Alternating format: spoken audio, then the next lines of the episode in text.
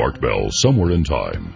Tonight featuring Coast to Coast AM from September 24th, 1997. From the high desert and the great American Southwest, where we are currently bracing for Hurricane Nora.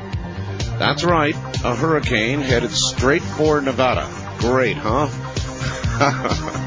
From the Hawaiian Islands, the Tahitian island chains, eastward over flyover country, to the Caribbean and the U.S. Virgin Islands, south into South America, north to the pole, and worldwide on the internet. This is Coast to Coast AM. I'm Art Bell, and you're in for a wild ride tonight because we have the man who probably is on his way to replacing Carl Sagan. If anybody ever can replace Carl Sagan as the nation's science spokesman, he is Dr. Michio, Professor Michio Kaku, a professor of theoretical physicists, uh, physics rather, at New York University. And he'll be up in a moment. It will be, I guarantee, a wild ride.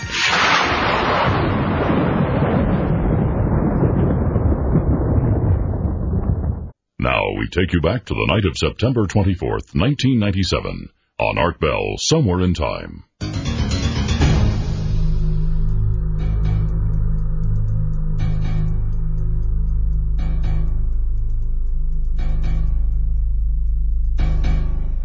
Now, I believe it's Kirkus Reviews said uh, regarding visions, uh, Dr. Kaku's book, with this fascinating volume, Kaku positions himself as a worthy successor to the late Carl Sagan as a spokesman for the potential of science to revolutionize our lives. Dr. Michio Kaku is an authority on relativity theory and quantum physics. He is a professor of theoretical physics at New York City University, or uh, at the City University of New York. I'll get that straight. He is also the author of the widely acclaimed bestseller Hyperspace, uh, which both the New York Times and the Washington Post selected as one of the top science books of the entire year. Whew, that's good. He is also the author of Beyond Einstein, and Quantum Field Theory, a modern introduction. Dr. Kaku graduated summa cum laude from Harvard in 1968, received his PhD from Berkeley, and has been a professor at CCNY for the past 25 years. Co-founder of the uh, String Field Theory and author of nine books and over 70 scientific articles, Dr. Kaku is currently working on completing Einstein's dream of a theory of everything a theory of everything. A single theory to describe everything from protons, neut- uh, neutrons, and even DNA. Voted one of the 100, uh, 100 smartest New Yorkers by New York Magazine. He, in fact, hosts a national science radio talk program himself that airs on WBAI in New York, KPFA in Berkeley, KCMU in Seattle, and WWUH in West Hartford. His scientific commentaries can be heard on Pacifica Radio on over 60 radio stations. He's appeared on Nightline, Nova, Larry King, BBC, The Learning Channel. He's about to appear, I think, I think possibly next week on 60 Minutes and the six-part PBS special Stephen Hawking's Universe. Here is Professor Kaku. Hi, hi there, Professor. Hi, glad to be on, Art. Oh, glad to have you. Welcome back mm-hmm. to the program. Uh, your last show uh, really uh, had a lot of comment uh, uh, from the listeners, so um, here you are, returned. Mm-hmm. In fact, uh, I got 200 emails from from the last appearance on your show. I was overwhelmed. Yes, well, good. Um, we have many, many, many things to talk of, but I thought we might begin with since your book is called Visions, and you are obviously a visionary, a scientific visionary of sorts.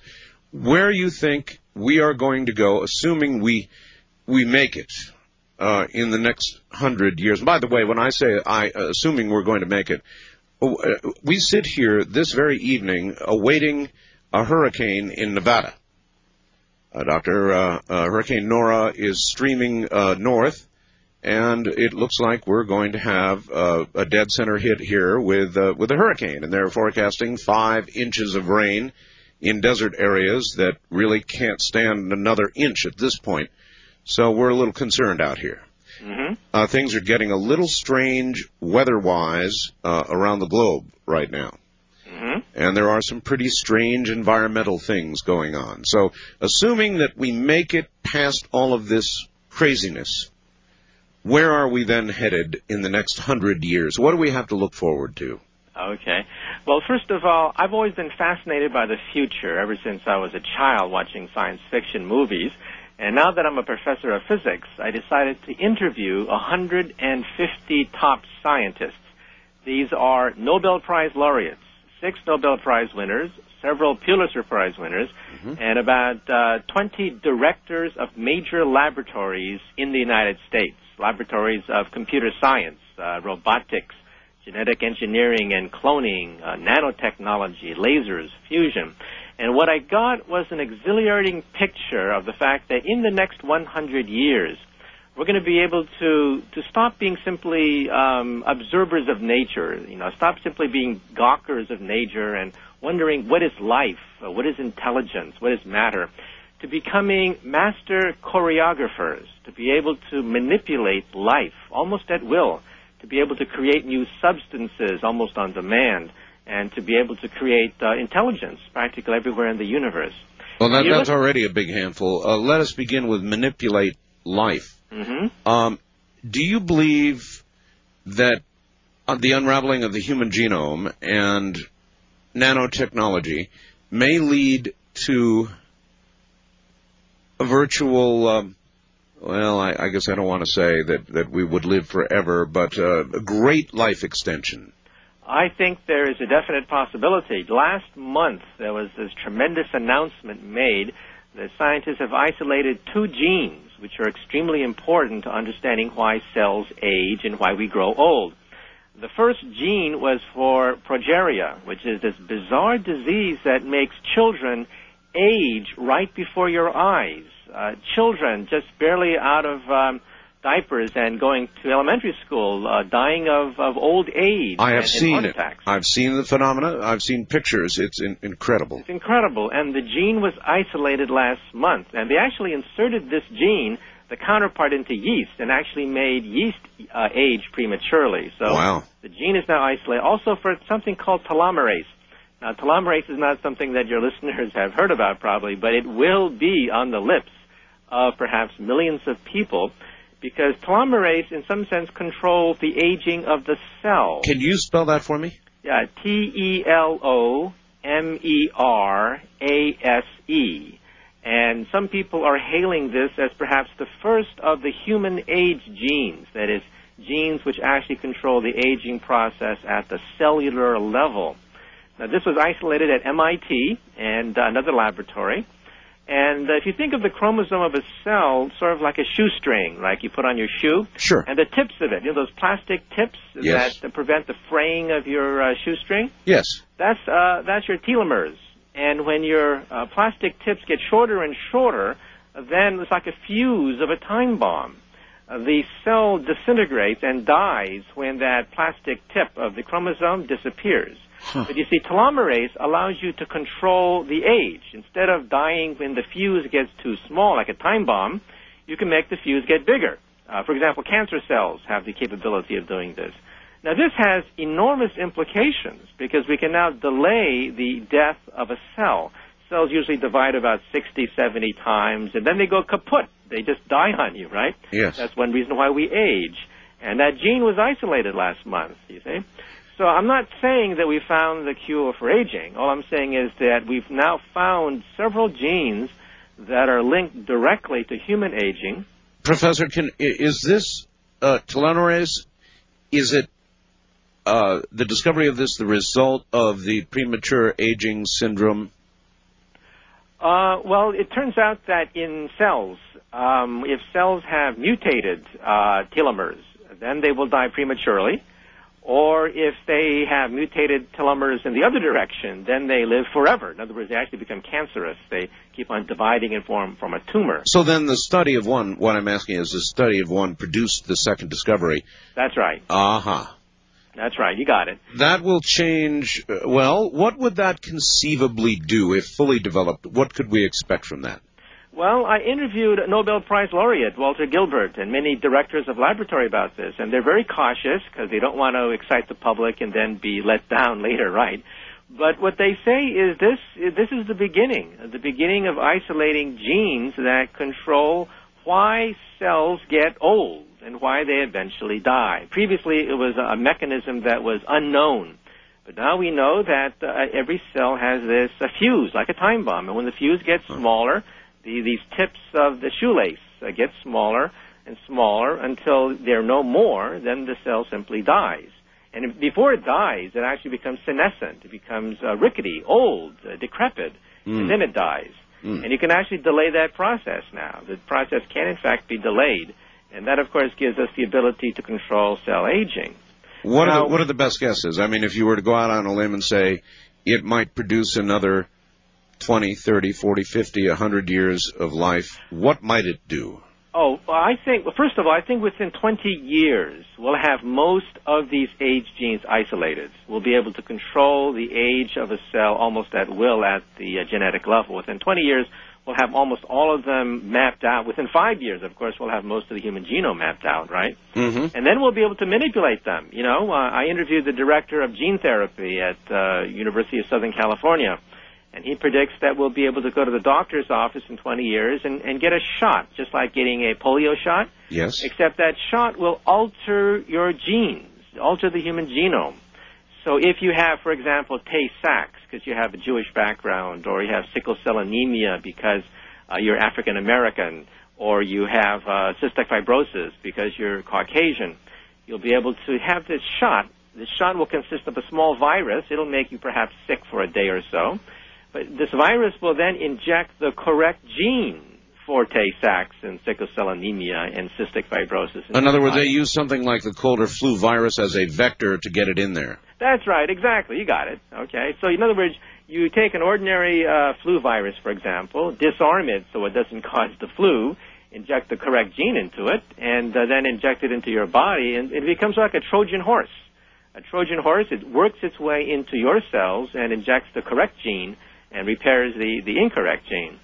Now, of course, this has enormous implications because, of course, parents would like to meddle with the heritage of, of their children. You know, yes. they give them violin lessons, they give them sports lessons, and and think of what you could do if you could manipulate the, the genome of your kids a bit, make them taller, perhaps a little bit handsomer. Order up a basketball player, a basketball musician. Player, a I physicist. Or maybe even a physicist, right? if that's your inclination, right? so uh, I'm not saying that we're going to have it. All I'm saying is that I've interviewed the top directors of these laboratories, and they're confident that in about 20 years or so, this will become commonplace. You know, it'll be something that is part of going to the doctor's office. Well, let me ask you a very selfish question. Now, I'm 52 years old. Mm-hmm. In another 20 years, I'll be 72. Mm-hmm. And so what might I look forward to at 72? Arresting my continuing aging, or is it even possible that within 20 years, everybody's ears are going to perk up at this one, we could begin to even reverse the aging process? I think, uh, and this is again uh, backed up by scores of scientists who've looked at this thing, that uh, this could be one of the big breakthroughs in aging research on, on two levels now. First of all, if your organs begin to to peter out, right, and your right. organs begin to fail, right, we'll be able to grow new ones.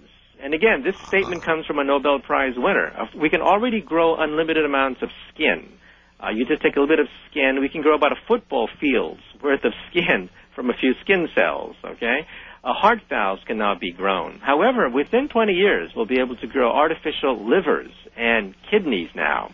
Okay, organs that are not so complicated, like the liver, not so complicated. Right. We'll be able to grow them, and, and kidneys even. And within about 40 years, even the hand and the leg could be grown. And in fact, in Scientific American, there was even a blueprint published as to how to build an artificial, I mean, a real living hand by building a plastic scaffolding injecting cells that then grow into this plastic scaffolding like children taking to a jungle, jungle gym. Wow. And then creating an artificial limb. Seriously now, not not the stuff of science fiction, but getting prototypes of this stuff, right? And that means that even as we get older and our our limbs begin to to break down, they could be replaced. That's right. Now, within about 30, 40 years now, I had one Nobel Prize winner predict that almost every organ of the body, except the brain, that's one thing that's going to be hard to replace. Every organ except the brain will have some sort of cellular regeneration mechanism. Well, let me ask this. Let us let us assume, for the sake of the discussion, that we could regenerate any organ save the brain, mm-hmm. and that physically we could go on and on. What would the condition of the brain be? What do we know about that? Uh, in other words, now people in their 60s, 70s, sometimes even earlier, begin to get Alzheimer's. Mm-hmm. The longer we live, the more Alzheimer's we, we're seeing. Mm-hmm. Uh, would the brain be able to keep up with it? Well, you know, the, there have been several tantalizing genetic clues to Alzheimer's. The APO gene, um, it's not certified yet, but a certain fraction of people who come down with Alzheimer's do have a very specific genetic mutation. And again, if we have gene therapy, we'll be able to take a shot, um, according to Dr. French Anderson at University of Southern California, and correct some of these genes. But not all Alzheimer's is caused by this defect in this one particular gene. Okay, so um, also we we're beginning to figure out how brain cells can regenerate. You know that uh, as a child, your brain is growing rapidly and brain cells are multiplying, but then it stops and then brain cells just don't regenerate anymore. Look at Christopher Reeve, right? Uh, that horrible accident that he had uh, with the horse. Uh, his spinal cord was was severed at, yes. at a certain point, and there's no way known today to regenerate it. But you see, now that we know the DNA of brain cells and we can tease that apart, we'll eventually find the genes that will kick in cell regeneration. Okay, and already in mice now uh, we can actually make certain cells in mice regenerate even if their spinal cords are cut. Okay. now this is hopeful because one of these days, once we understand how nerve cells, uh, you know, stop reproducing, we'll be able to simply, you know, inject baby brain cells that are growing just like in a child. Yes. Into an aging person, and they'll simply regenerate the brain again. Well, I believe they've already attempted uh, at some level that kind of therapy with regards to Alzheimer's, have they not? Uh, some preliminary attempts have been made, right? Fetal, fetal tissue, fetal brain tissue. That's right, but so far mixed results. Uh, no one, no one is claiming a victory over that horrible disease, right? But uh, all, all I'm saying is that the the top people in the laboratories that I've interviewed are very hopeful that at the cellular level we'll be able to understand this again within 20 years now. We're not talking about 100, 150 years. We're not talking tomorrow either. but we are talking about within about 20 years we'll be able to understand the mechanism by which uh, this amyloid protein gums up the brain, how we can then regenerate brain cells, and how we can uh, delay the aging process and uh, grow body organs. You know? Do you do you stick your neck out at all and say delay by how much? Well, we're talking about the potential. You know, most people say the humans can live to be about 120 maximum. Right, right. right. Uh, we're talking about doubling it, going into going into 200. 200. Oh my! Doubling the doubling the human lifespan. Now again, it's speculative, and and again, you know, there are some doctors going on on the limb, but I have them on on record now, all right. All right. Well, when, when, their scientific reputation. When all right. Well, when we come back, I want to ask you about the social, some of the social implications of 240 year olds wandering around. Uh, mm-hmm. Professor Michio Kaku is my guest. We've got a lot of ground to cover, so stay right where you are and buckle in. You're listening to Art Bell somewhere in time on Premier Radio Networks. Tonight, an encore presentation of Coast to Coast AM from September 24th, 1997.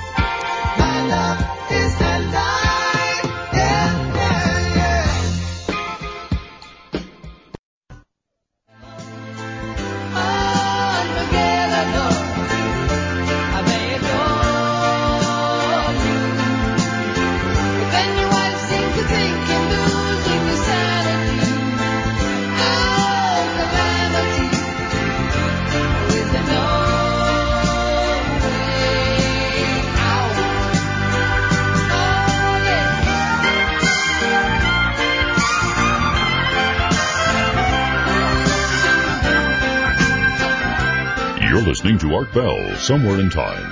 Tonight featuring a replay of Coast to Coast AM from September 24th, 1997.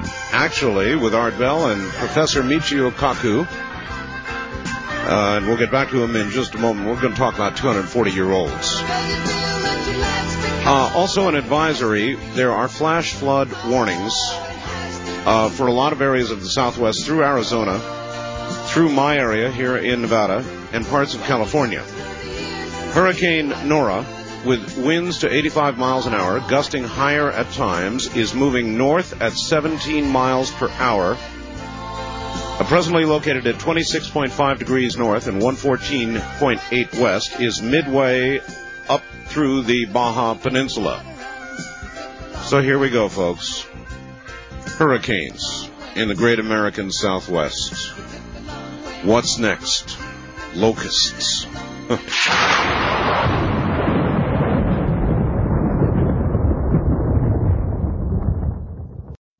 Now we take you back to the night of September 24th, 1997, on Art Bell, Somewhere in Time.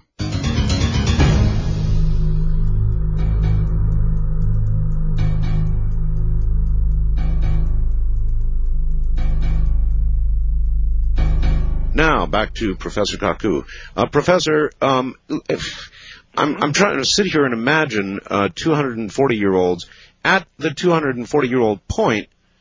What would then occur? The limbs, the organs are still in pretty good shape, or maybe not, or do you get to 240 and speed rot? well, you ask a very good question because when I interviewed uh, these top scientists in aging research, they they evoke this image that is actually incorrect uh, of an, an, uh, a nation of nursing home patients. Yes. Uh, a nation of people that are just barely one foot in the grave, all their organs petering out, but they happen to be 240 years old. And Yes. What about Medicare? And what about the strain on the economy and so on and so forth? And, and they laughed at that image for, the, for, for two possible reasons, okay? Uh, first of all, the organs can be replaced because we will be able to grow organs in that period of time. Right. So we'll be healthy. And telomerase, as I pointed out, is implicated not only for the death of cells, but also for the senescence and the and cells becoming decrepit. And before they die, they start to lose cellular function. So we can extend cellular function so that the uh, the the cells become still are supple, they still are functioning, they're active, Right. and you can start to reverse some of the damage from from oxidation, for example, in what are called the mitochondria. Uh, the point here is that first of all, we'll be able to keep people relatively vigorous so that they're not decrepit. Second of all, we'll have artificial intelligence. Now, let me explain. We'll be able to have robot nurses and robot helpers and robot doctors. Now, we've all seen science fiction movies, and we've always laughed at how clunky those robots are, and all the predictions that we're going to have robots never panned out, right? But let me tell you right now that I, I went to MIT and I interviewed the people, the directors at the robotics laboratory. I went to Silicon Valley and I interviewed the top people in Apple and and um, and IBM, and they gave me a totally different uh, different hook on the future of computers. If you see a science fiction movie, you see this huge, gigantic brain of a, of a machine, and you think that uh, scientists of the future will have these big, gigantic brains, and aliens from outer space will have big computers. That's not the future of computers and artificial intelligence at all. It's going to be the opposite. Computers are going to become invisible in the next century. They're going to become so tiny, you can fit them in your tie clasp. You'll have the power of a supercomputer in your jewelry, in your eyeglasses. The, the, the walls, the, the furniture, the tables, everything will become smart. Now take a look at electricity, right? When electricity first came along, people thought it was magic, and there was one light bulb in the house when uh, you went home. Now electricity is in the walls. We have batteries that, that place it in the car. It's everywhere. You have about uh, 50 motors in your car, for example. You don't even think about your windshields. You know that your car is electrified. Your house is electrified. You walk into a room and you, you look for the switch, right? Yes. In the future, you will look for intelligence in the walls, intelligence in the windows, intelligence in the chairs, the glasses, you will assume automatically that when you walk into a room, everything has a certain amount of primitive intelligence. Yes, the question is whether that will become, uh, whether that intelligence will become greater than the one sitting on the couch. yeah, now, now that will take time. Now here's the time frame because these people are very clear about when things are going to kick in. This is not simply a gee whiz science. We're talking about timetables now. Within 20 years, because of what is called Moore's law, with computer power doubling every 18 months. Oh yes. Within about 20 years, um, intelligence will become as common as electricity. We'll go to the supermarket, we'll pick up a six pack of batteries, and we'll pick up a six pack of computers. These computers will be the size of a uh, like like a tiny little diamond on a diamond ring. They'll be in your tie clasp, uh, your jewelry, your eye frame, your glasses and they'll help you. You'll be able to access the internet uh, wherever you are. They'll, you have smart clothing. The walls will have a screen. You just talk to the walls, and the walls talk back to you. The internet, which of course is this this horrible, horrible thing where you can get lost so easily. Yes. In the future, you'll just talk to it, and you simply ask it a question, and it'll respond just like in a fairy tale. And in fact, some people think that the future might look like uh, like a Disney movie when you talk to the teapot, right, Mrs. Teapot in Beauty and the Beast. Well, doesn't that create a real uh, possibility of sort of a collective consciousness? Yeah, these these appliances will talk to each other for the most part. They will anticipate your needs. They're not going to conspire against you like in some movies. No, I understand. I, when I said collective consciousness, though, uh, I, we may have talked about this last time. I'm not sure, but Michael Crichton, who I referred to frequently, mm-hmm. uh, has a theory that as we become more and more interconnected, and even with the internet at its current stages, it will actually begin to slow the process of evolution. That there will be 10 major ideas worldwide. Mm-hmm. Uh, there will be uh, the same thought patterns, the same things discussed worldwide. Innovation will slow um, and uh, actually our uh, uh, progress as a race, uh, the human race, will begin to slow. Evolution will slow, not speed up, because of this interconnectivity. Well, I think it could go the opposite direction too. Right now, if you're a genius in India, for example, you may simply die of starvation and never communicate with the rest of the world, like right. this uh, guy Ramanujan, one of the greatest mathematicians of the 20th century. He was a, an obscure Indian and uh, never got anywhere until he went to uh, Cambridge University and then, you know, overturned all of mathematics. Um, here we have the situation where the internet is going to be like a magic mirror, a companion, a friend to, you know, five billion people on the planet Earth. So that anyone will be able to harness their creative energy, their ideas, their vitality by talking to this magic mirror on the wall. The magic mirror will talk back to you. It'll have intelligence.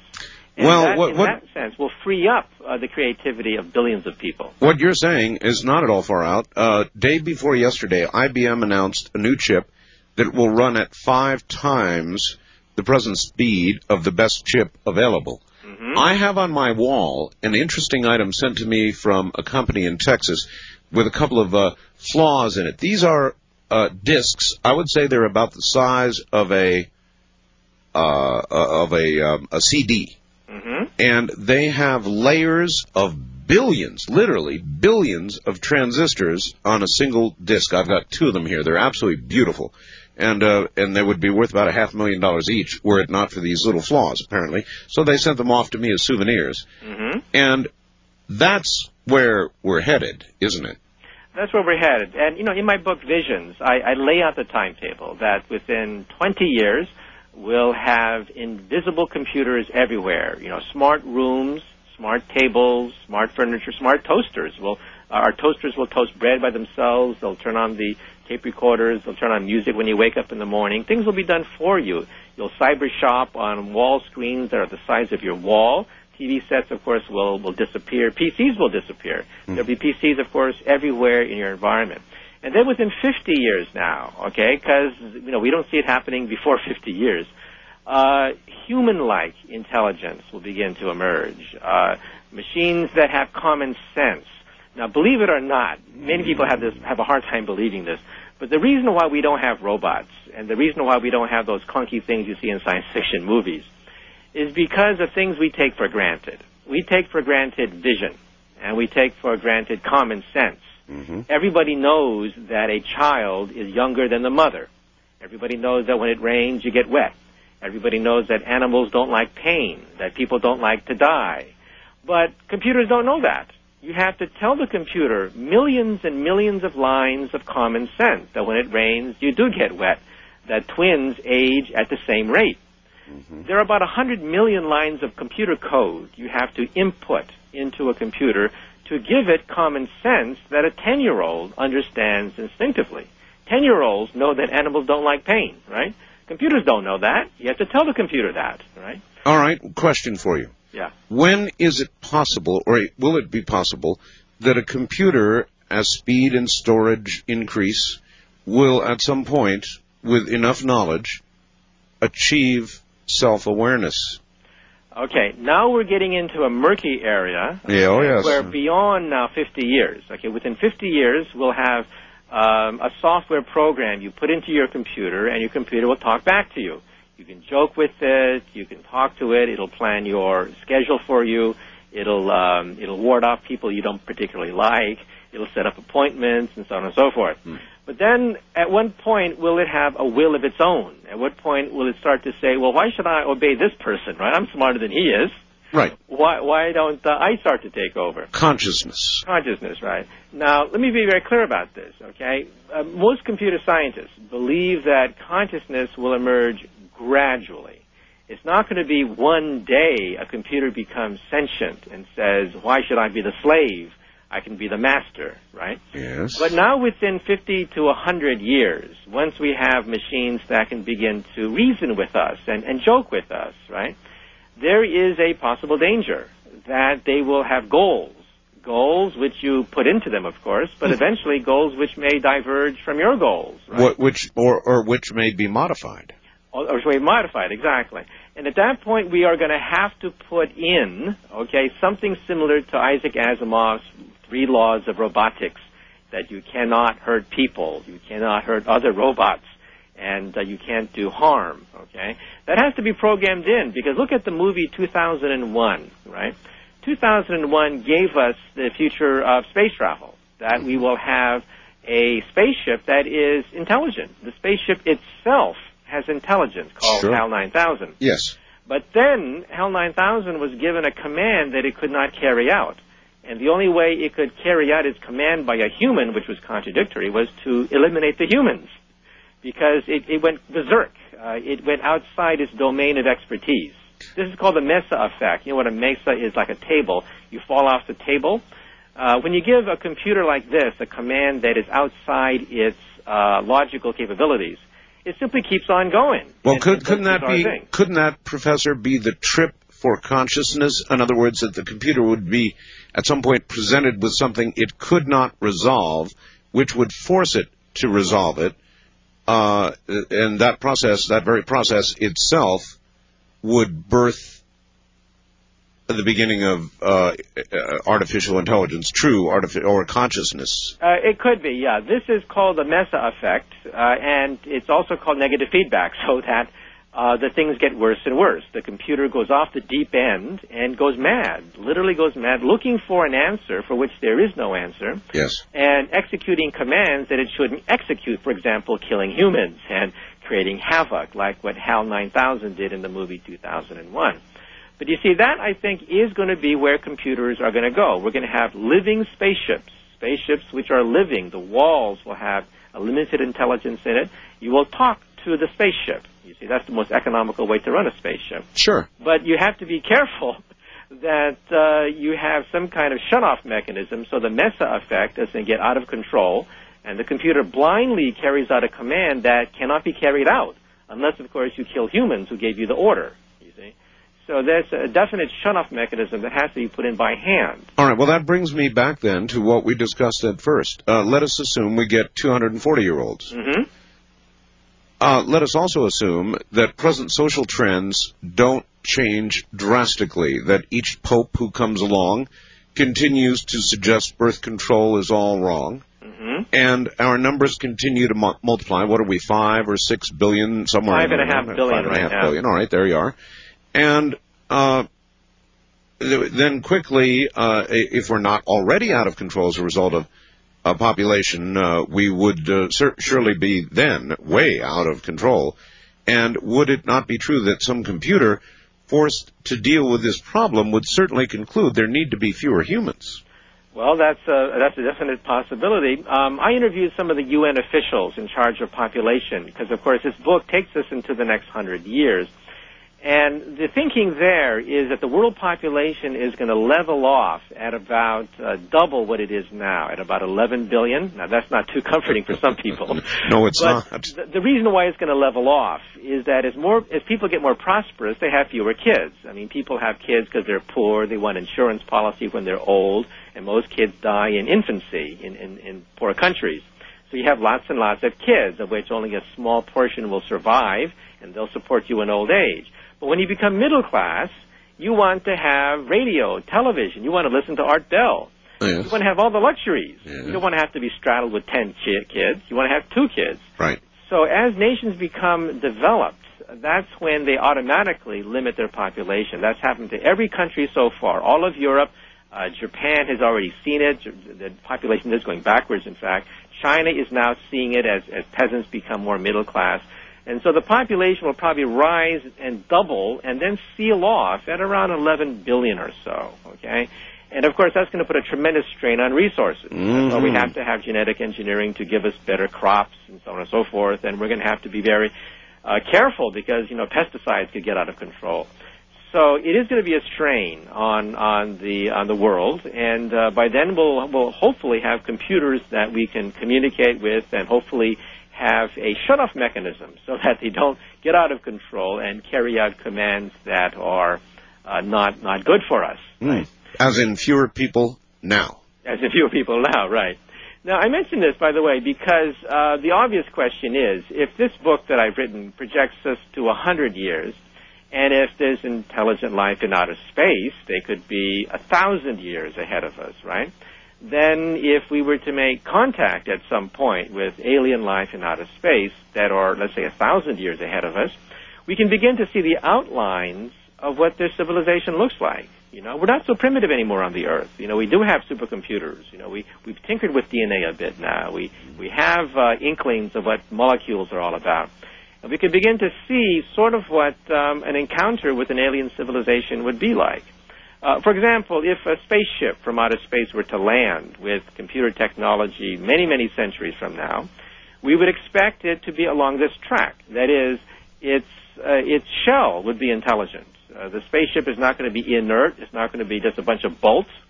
It's going to be a living object that you can talk to, and it'll talk back to you. And that uh, there will be objects that have artificial intelligence, and for the ma- for the most part, flying saucers and whatever will probably be, be robotic.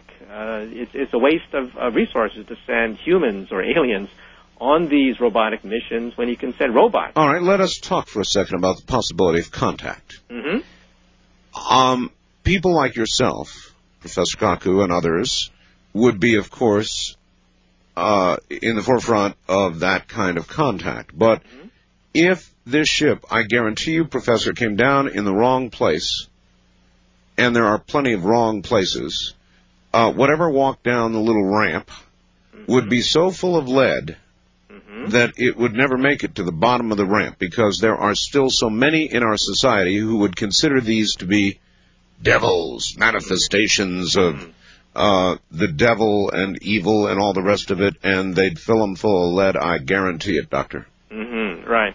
Well, of course, these civilizations in space, if they are advanced enough, probably know that that's going to happen. If, if we were to journey into some uncharted area, uh, we may find spears hurled at us, right, by people who think of us as, as emissaries of the devil. That's right. So, so physicists have looked at the question of, of how do you explore outer space if you are an advanced civilization, right? And uh, the verdict is from every every physicist that I've interviewed on this question. The verdict is because there's so many planets out there, and because some of them are potentially dangerous, right? As you point out. Sure. The way to do it is to send what are called von Neumann probes. Now, let me let me go into this.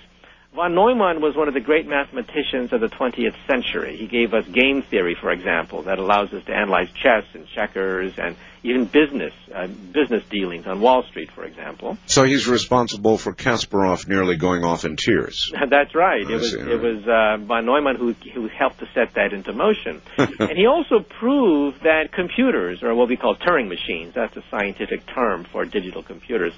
Uh, Turing machines can reproduce themselves. Now, this was quite an achievement. It's one of his great scientific proofs in mathematics. Using pure mathematics, he was able to prove that digital computers, you can program them to build copies of themselves. Ah, yes. Now, this is amazing because if Turing machines are self-replicating, and you create one such machine on a distant factory located on a moon someplace, then, according to this great mathematician, you can create unlimited copies of these things. All right, hold it right there, and that's what we will pick up on when we get back. My guest is Professor Michio Kaku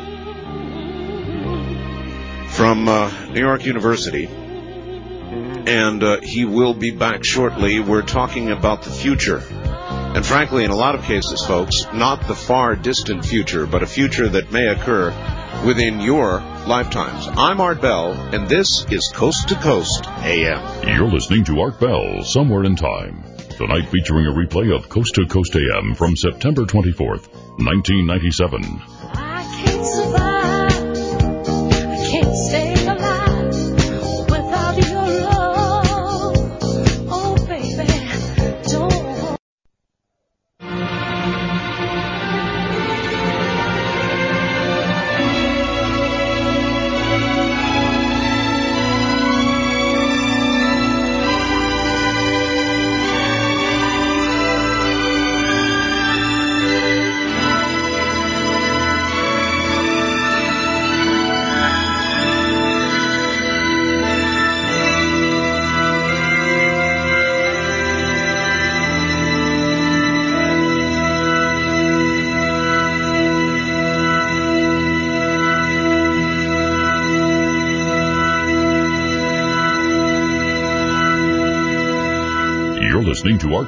Somewhere in Time. Tonight featuring a replay of Coast to Coast AM from September 24th, 1997. My guest is an amazing man, Dr. Michio Kaku. He is an authority on relativity theory and quantum physics. He is a professor of theoretical physics at the City University of New York. He is also the author of the widely acclaimed bestseller Hyperspace, which both the New York Times and Washington Post selected as one of the top science books of the entire year. He's also the author of Beyond Einstein and Quantum Field Theory, a modern introduction. And he's got a new book called Visions, which looks at the next hundred years, and you can get Visions in nearly any bookstore across the country. Dr. Kaku graduated summa cum laude from Harvard in 1968, received his PhD from Berkeley, has been a professor at CCNY for the past 25 years, co-founder of string field theory, author of nine books and over 70 scientific articles. Dr. Kaku is currently working on completing Einstein's dream of a theory of everything. A single theory which describes everything from protons neutrons to DNA. And we're going to ask him in a moment about the theory of everything.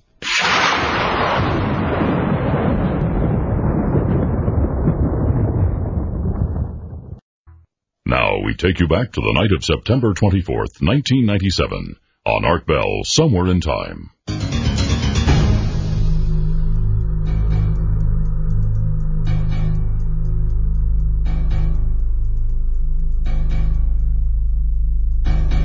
For the most part of human history, we could only watch, like bystanders, the beautiful dance of nature. But today, we are on the cusp of an epic-making transition from being passive observers of nature to being active choreographers of nature. Michio Kaku, PhD, and my guest, uh, Doctor, welcome back. Glad to be on. Uh, well, Von Neumann probe. So if we were to initiate contact or try to make contact, we did send out, you'll recall, a little spacecraft uh, with all kinds of information about our civilization. Mm-hmm. Did we, in effect, in that spacecraft, tell them too doggone much? Um, I think so. I think we should not advertise our existence until we know what's really out there, because after all, look what happened to Montezuma when Montezuma met Cortez the great Aztec Empire, uh, 5,000 years of civilization was dissolved within a matter of months, right? So one could make a mistake. That's right. Uh, but let me, first of all, just set the framework like before. Um, let me give you the, the categorizations of what civilizations we're talking about. Uh, the great Russian astrophysicist Nikolai Kardashev uh, ranked civilizations into three basic types and then we can talk about encounters with the various types. All right. A type 1 civilization is a planetary civilization. It gets energy from the entire planet. It can, for example, control the weather, so we wouldn't have an El Nino problem. Right. It can mine the ocean. It gets its energy from inside the Earth. A total planetary energy is what a type 1 civilization is. A type 2 civilization uh, exhausts the power of a planet. They have to go to a star and they control and manipulate stellar energy. This is not just getting a suntan at the beach via the sun. This is having, you know, starships so that you just grab a chunk of the sun and put it into your gas tank and take off. So when, when Junior borrows the starship, Junior borrows a few white dwarfs and puts it in his gas tank, right? Mm. That's a type 2.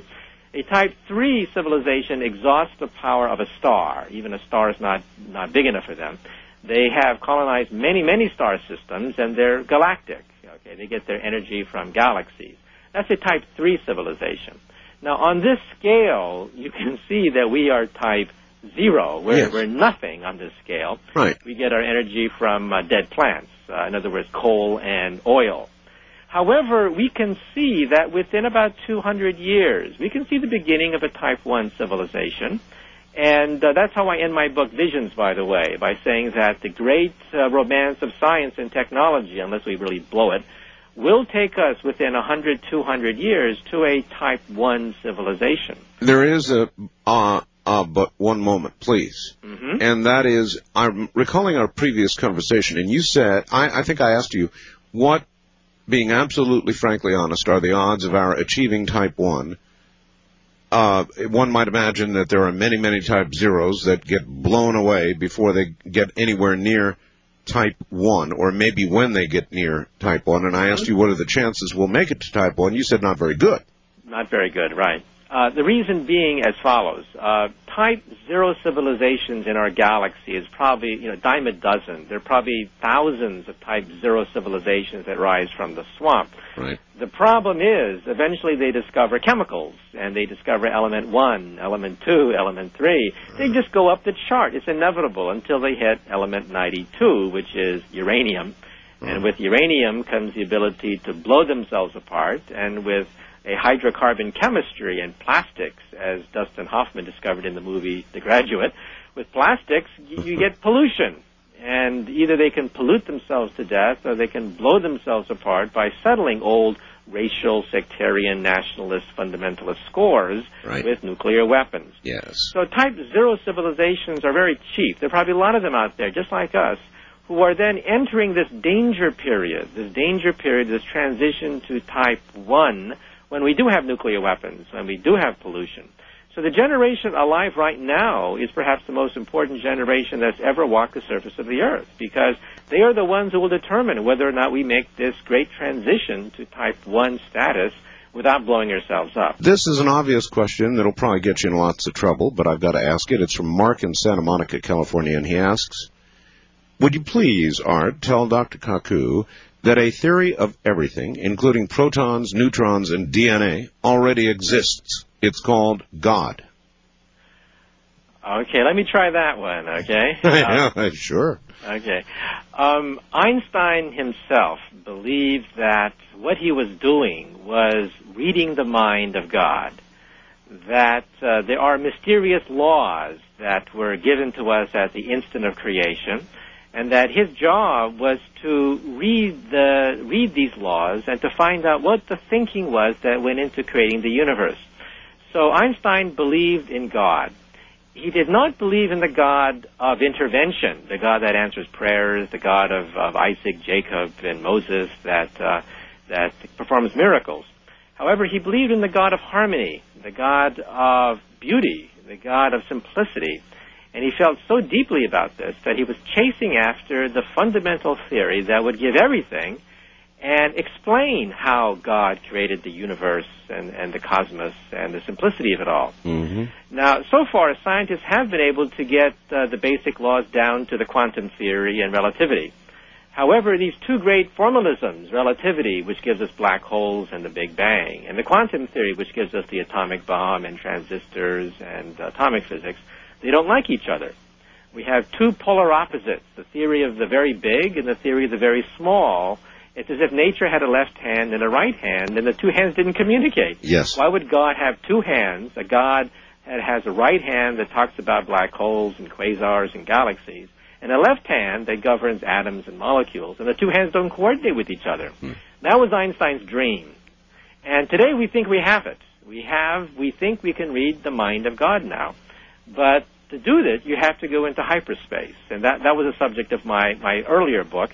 Um, we have to go to 10 dimensional hyperspace, which I think is fantastic. And, uh, but, you know, we do have to go to higher dimensions. There's not enough room in the three dimensions that we're familiar with to accommodate all the forces of nature. Mm-hmm. All right. Well, then this should be a good follow-up. Dear Art, Michio Kaku is one of the world's greatest theoretical nuclear physicists. I have a thousand questions, but I'll limit it to two. One, the theory of parallel universes is an intense area of research in contemporary theoretical physics. Ask the professor, in simpler terms, of course, and I don't know that I can do that, of the idea that the sum of the wave uh, functions of these other shadow universes might be related to dark matter present, not only in our universe, but in other universes as well.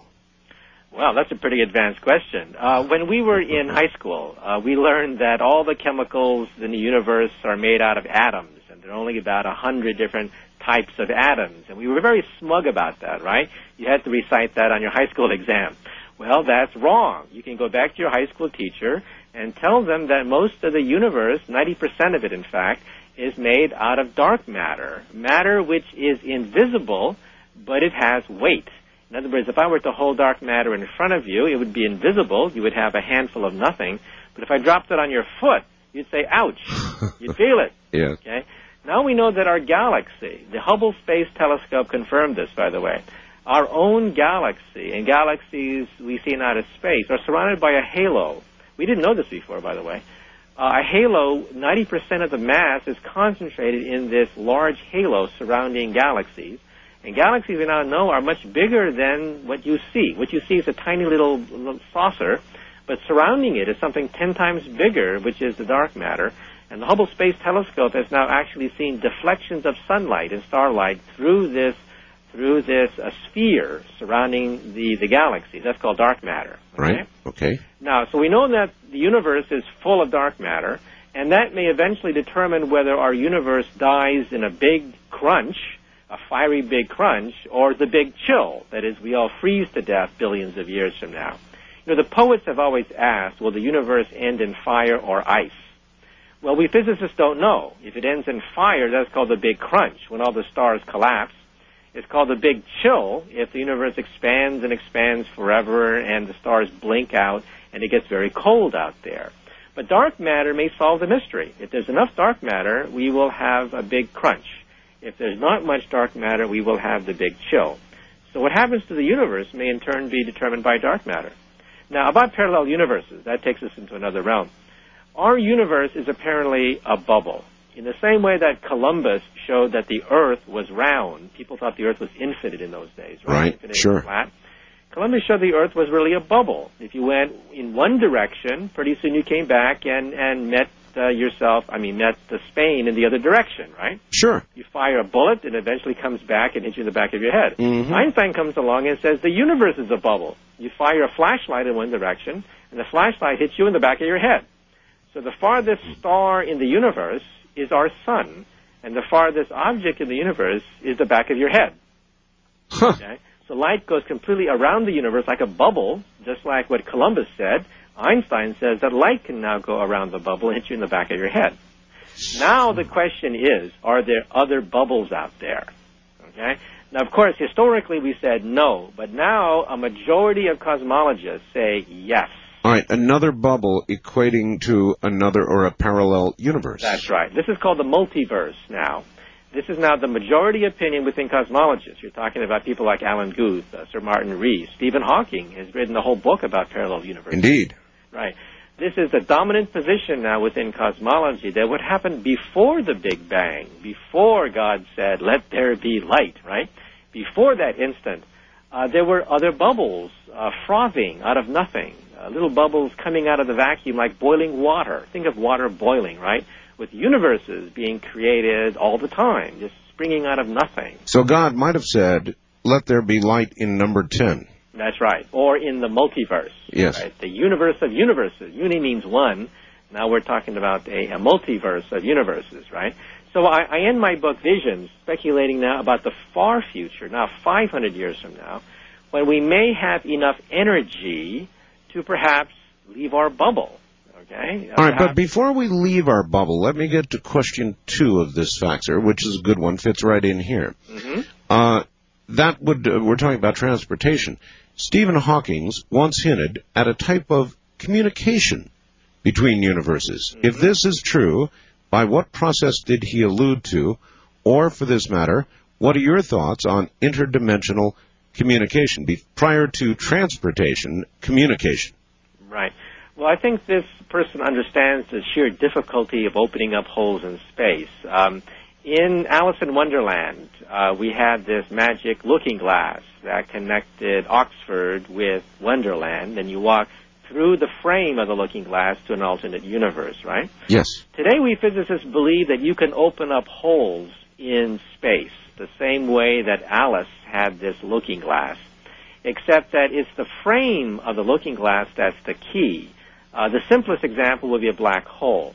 In the older days, we thought that a star would die and collapse to a dot, and that's the end of that. You fall into that dot and you're crushed. Sure. That's the old picture. We don't believe that anymore. Because stars spin, galaxies spin very rapidly, and we've now photographed 12 black holes in outer space, 12 mm-hmm. of them. Yes. And beautiful pictures from the Hubble Space Telescope of M87, by the way. Gorgeous photographs. And they are spinning rings, rings.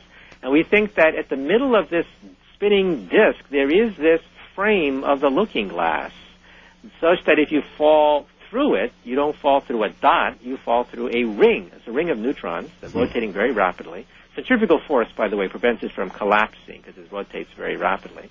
Mm-hmm. And if you were to fall through it, you'd wind up in another dimension, wind up on another part of the universe. Now that was Jodie Foster's machine in the movie Contact. You bet. Okay, now I know that because Carl Sagan, who was a friend of mine, asked us in his book, you know, he was stuck. You know, he was writing this science fiction novel about contact, and he had a problem.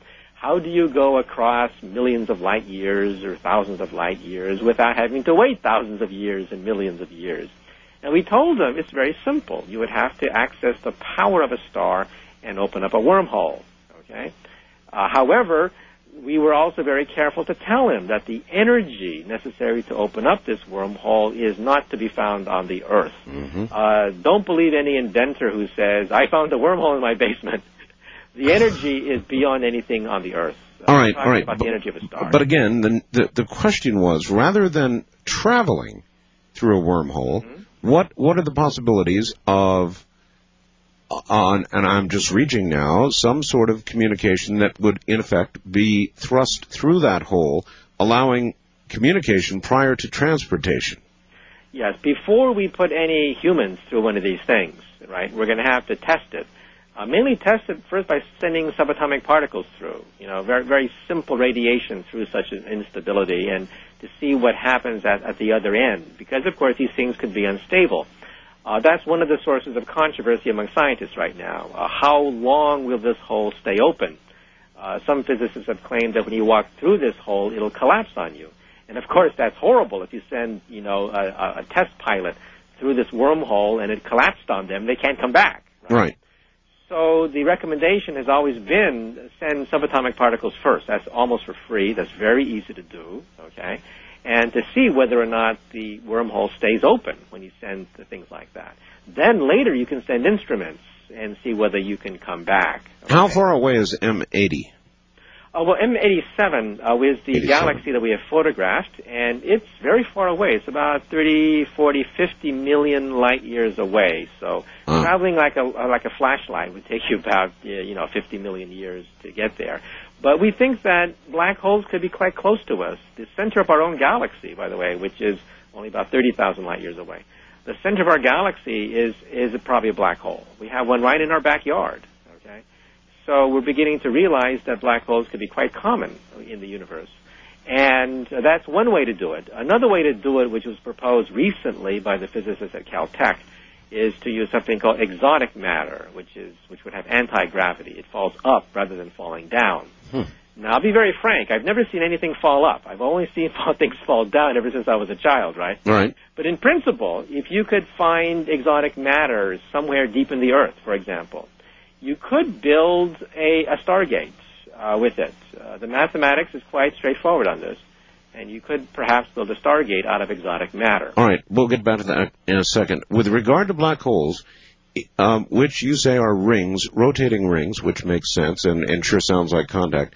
Uh, if you were to go through a black hole, would you be engaging in a sort of a dimensional crapshoot? In other words, there would be no predetermined way of knowing where you'd end up, would there?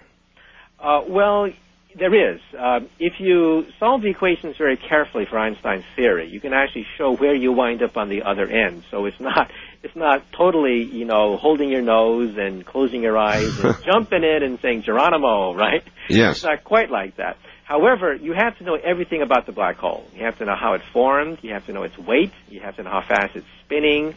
And that you may not know. You may not know these things, right? In which case, it is a crapshoot. You don't know what's on the other end of this thing, okay?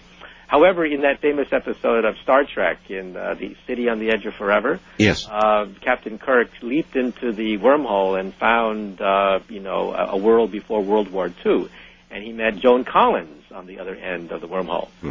So in some sense, we do know what's on the other end of at least one wormhole, and that is Joan Collins in, in, the, series Star Trek. Well, is it not possible, though, that the properties in some other dimension would be so dissimilar that we virtually could not exist in that continuum? Uh, yes and no. If the wormhole connects our universe with itself, like a handle, you know, uh, think of a uh, think of a donut, right, where you wind up, you know, you go back in, into the universe back to itself again.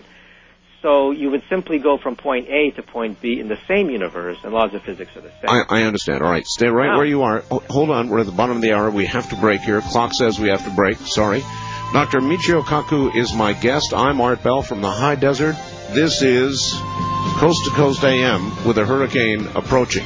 You're listening to Art Bell, Somewhere in Time on Premier Radio Networks.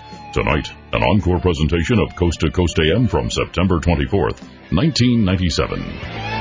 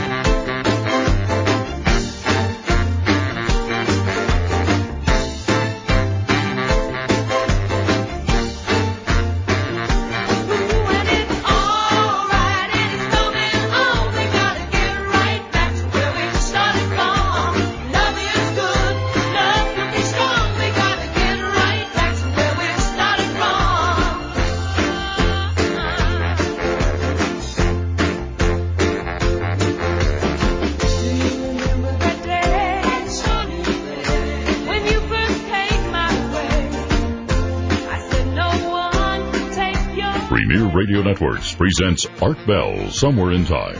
Tonight's program originally aired September 24th, 1997. And my guest is one of our nation's premier theoretical physicists, Dr. Michio Kaku.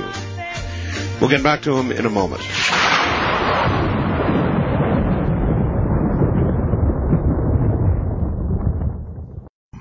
Now we take you back to the night of September 24th, 1997, on Art Bell, Somewhere in Time.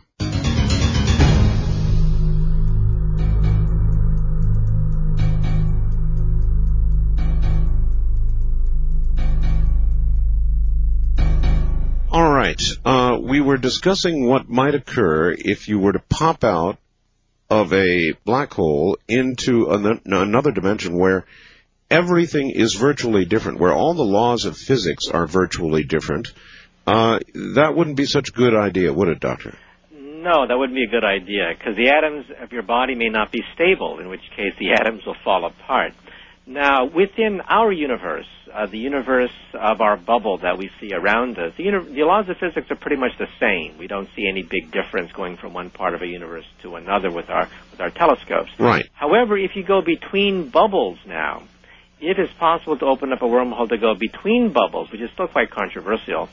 Then, of course, the laws of physics could change dramatically. You go to what is called the false vacuum. A new vacuum state emerges, in which case atoms will dissolve and reform, and quarks, for example, may not be stable, in which case new forms of matter could exist. So that, of course, is a real wild card, uh, not just going into a black hole and winding up in some part of the universe where you don't know where, but winding up in a universe where your atoms may not be stable and may reconfigure into a new thing, or, for that matter, new laws of science opening up. In which case, uh, you got to be very careful. Now, I'm also careful in all my books to state that the the civilization that could do this kind of fantastic maneuvering between dimensions would probably be like a type 2 or a type 3 civilization. Uh, even a type 1 civilization uh, would be quite hard pressed to manipulate stars and to combine them and to reform them to open up these open up these wormholes. But for a type 2 civilization that already has mastered the power of a star, this would be child's play with them. They, All right. Well, then a good question is, if there are Type 2 and Type 3 civilizations, why have they not yet visited us? Well, quite a few physicists believe that they already have, and they have probably visited our moon. Now, let me explain. All right. If you are a type 2 or type 3, looking at all the stars and billions and billions of possible uh, worlds to, to look at, you would send robots to these things, and you would use nanotechnology to build things perhaps no bigger than the palm of your hand Sure. to land on a moon because a moon has low escape velocity. It's very easy to leave and enter. And plus, it doesn't rain on the moons, so that you're not going to have rust, and you're not going to have degradation and erosion. So you land on a moon that then monitors that whole solar system, you see. And then, of course, this little robot then makes copies of itself. It makes a little factory, and it makes copies of itself, and then they fly off to other moons and other solar systems. That's the most efficient way to look for for new planets because most planets are probably dead. Most planets are probably too far from the sun, too close to the sun where there's no liquid water. You only want to have solar systems that have liquid water on them because liquid water is a universal solvent that dissolves hydrocarbons that make DNA possible. So you've got self-replicating probes, in effect. That's right. Landing on the moon. Now, there is some debate among scientists. I've interviewed quite a few physicists that believe that on our own moon, there may be such a self-replicating probe. 2001. Here we are That's again. been, that's right. Just been sitting there for thousands of years, monitoring our solar system, and the there would be an alarm clock on this device which signals the transition between Type Zero to Type One. Okay, because the Type Zero civilization is not that interesting. They're like barbarians, like like we are, right? not much energy to speak of. But a Type 1 is quite interesting. A Type 1 civilization is planetary, quite mature, has planetary energy, and could have space probes go around the solar system. So that's the trigger. Uh, the, the, this alarm clock on the moon would trigger when the, the natives are smart enough to reach the moon, you see. And that, of course, is what happens in the movie 2001 when they touch the monolith. The monolith is, in fact, this von Neumann probe. So that's the most efficient way to explore the system with robotic, self-replicating probes that land on the moon. And when the natives are smart enough to reach the moon and make contact with the probe, the probe sends a signal to the mother planet saying the natives have now made the transition from type 0 to type 1. So let's talk to these people. These people are now very interesting. We can learn from them and have a dialogue with them, you see? Hmm. And so that's why there's some debate. I've interviewed several physicists that believe that when we colonize the moon, we, we may pick up remnants of previous visitations. And again, it's the simplest thing to do because it's easy to land, easy to leave. The Earth has higher gravity, it'd be harder to leave the Earth, plus there's erosion. You leave a probe on the Earth, it rusts after a while, right? And over a million years, you know, even the crust of the Earth begins to change. But the moon is quite stable, you know. And that's why lunar probes are probably the way in which these Type 2 civilizations actually probe most of the galaxy. How would we, uh, as a matter of interest, discern the difference between uh, a probe found on the moon and an artifact that might have been left over in some way from whatever the moon once was? Well, this device would be based on nanotechnology, right? Because we're talking about a very lightweight probe and millions of them just being scattered throughout the heavens to search for liquid water in different uh, solar systems. So if we stumbled across one of these things, they may not be very big. They may be as big as your hand on one hand, or maybe as big as a monolith in the movie 2001, right? But you would see regularity and patterns you would see that there's tremendous complexity in this machine, that even at the molecular level, there's circuits at the molecular level in this device, a very complicated device that scans the entire solar system. Mm-hmm. Now, our satellites today are gradually attaining that capability. We are scanning the Earth with our satellites. We're getting very good at it. Oh, yes. Our satellites are getting very small. But you can imagine that in a few hundred years from now, we'll be able to scan solar systems with devices that are no bigger than a basketball, you see. And that's what we think may be on our moon. Again, this is speculation. No one can prove it. All right, here's somebody with a criticism for you. Yeah. Uh, quote, I find it's uh, from Tim in Orlando. I find the good doctor's scientific egocentrisms rather appalling. How can we make such predictions about other possible civilizations? It assumes that all life is based on carbon and evolves the same way as man. Is it not more likely that life is very much more diverse and evolves very much unlike humans have evolved on Earth. Yes, I think he raises a valid point. But you see, I'm talking about energy. You know, forget carbon for the moment. Energy has to come from someplace. It comes from a planet, it comes from a star, it comes from a galaxy. There's no other choice. That's all there is. So even if you forget carbon, you're talking about type 1, type 2, and type 3, because that's the only energy source available. No matter what it would be based on. That's right. Now, carbon is special because it has four bonds. And because it has four bonds, like Tinker Toys you played with when you were a child, you can make all sorts of erector sets and carnival-like devices and boats and cars with it because it has four bonds. Silicon has four bonds. So it's conceivable that other chemicals based on four bonds can also create elaborate molecules. Mm-hmm. But to create self-replicating molecules like DNA, does require something like carbon or something like silicon. So I'm not going to say they're going to look like us. That would be, of course, egocentric, anthropomorphic. They may not look anything like us. But the point is that they're eventually going to come up with energy requirements. They have to have energy for their engines. And that means planetary energy, stellar energy, or galactic energy, which is type 1, type 2, and type 3. There's no other choice. All right. Um, let's go back to exotic matter, which you mentioned. Uh, here's Bob up in uh, state of Washington who says, "Hey Art, relating to exotic matter, please ask uh, Dr. Kaku about the cloud of antimatter just found in our own galaxy. What does that do to his string theory?" Okay, as we know uh, from astronomical observations, there is a beautiful fountain of antimatter that is streaming slightly off center from the center of our galaxy. Now, we think that this could be caused by a black hole. A black hole has whips particles like a slingshot effect again at tremendous velocities. Right. And that'll in turn cause collisions. And now these collisions could have antimatter, but that's just a theory. So we now know that antimatter is not so rare that in, in the universe. But you see, the string theory very easily accommodates this because they're anti-strings. You know, strings can vibrate, and if you just change the frequency. Can you give everybody a basic 101 on string theory? Okay, very simple. Um, 2,000 years ago, the Greeks looked at violin strings, and they were marveling that with mathematics. They could look at harmonies. They were the first ones to figure out octaves and what A, B, C correspond to in terms of frequencies, right? Well, the Greeks wanted to explain the universe this way. They thought that it was so beautiful, these strings, that the universe could be explained as vibrating strings. Yes. They never got anywhere because they didn't understand light, they didn't understand gravity, they didn't understand the nuclear force. Well, today we think that uh, these little strings vibrating in hyperspace, 10-dimensional hyperspace, can explain everything because one frequency corresponds to an electron. Another frequency corresponds to a quark. And of course, how many frequencies are there? An infinite number of them, right? And that explains the infinite number of particles that we see in the universe. You know, we have so many damn particles, right? Protons, neutrons, Yes. quarks, pi mesons, and, and Oppenheimer, the great scientist, once said that we should give the Nobel Prize to the physicist who does not discover a new particle that year.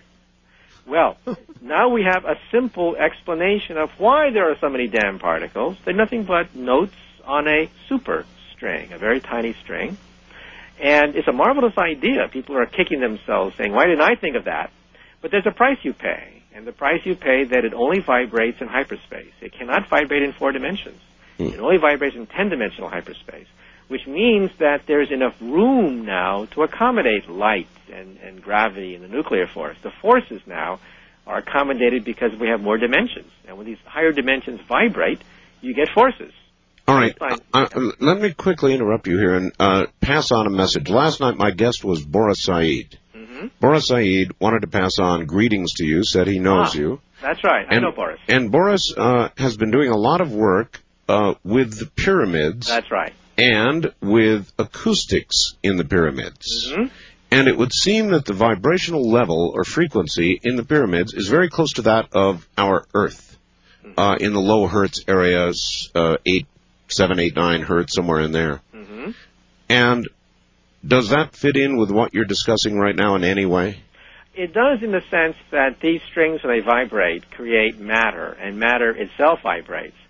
So all vibrations can ultimately be reduced down to the vibrations of the superstrings. So all the harmonies, all the, the, the symphony that we see around us called the universe, right, is much simpler than we were ever led to believe, including the harmonies of the earth, uh, harmonies we see in space. They can all be reduced to elemental harmonies, going back to the Greeks, the, the Pythagoreans they were called. Mm-hmm. And the Pythagoreans were onto something. And that is that the vibrations of these tiny strings can in fact explain quarks. In fact, uh, Murray Gell-Mann is the founder of the quark model. He's the man who coined the word quark. And I, I talked to him. He's a friend of mine. And I said, Murray, do you think that the quark model is the ultimate theory of everything? And he said, well, of, of course not. We all know that quarks are an approximation and they're, they're very good, but ultimately it's strings.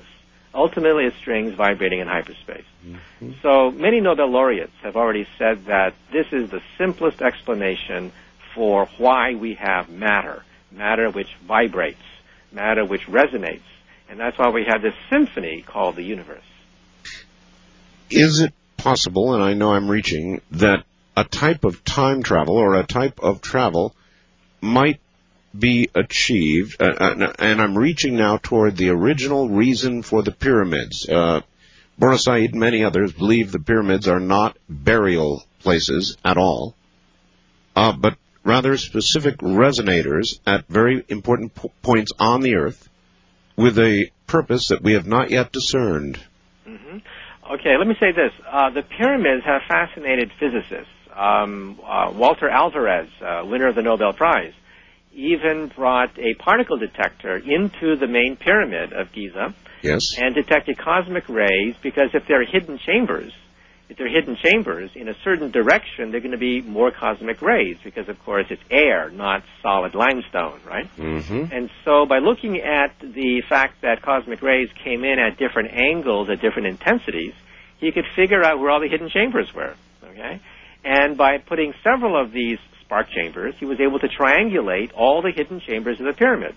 Hmm. Unfortunately, he did not find any new ones. He wanted to find a new chamber that would maybe be called the Alvarez chamber, right? Yes. But unfortunately, he just found the known chambers this way, okay? Now, about time travel, okay? We physicists historically would laugh at the idea of time travel. That's right. But I'll be very frank. Einstein's equations allow for time travel. Now, if you don't believe me, read Einstein's memoirs. He states flatly in his memoirs, I am disturbed, he said, that there are solutions found by Gödel, Kurt Gödel, the greatest mathematical logician in the last 1,000 years. Kurt Gödel found the first time travel solution of Einstein's equations, so he, it bothered him. But he died thinking that they weren't practical. You couldn't do anything with them, so why bother? Since then, we found hundreds of other solutions which allow for, for time travel. And again, we're talking about a type 2 civilization. No one's talking about an inventor announcing a time machine tomorrow in his basement. We're talking about our, maybe our descendants, uh, many, many generations from now, wanting to visit old grandpa, many times removed, Art Bell, to find out what it was like to live in the end of the 20th century, right?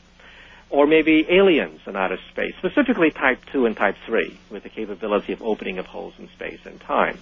So this is no longer conjectural. Well, it is conjectural, but we now have blueprints. We now have equations. We now have proposals. What we don't have is power. That's right. The, the fundamental problem is gasoline.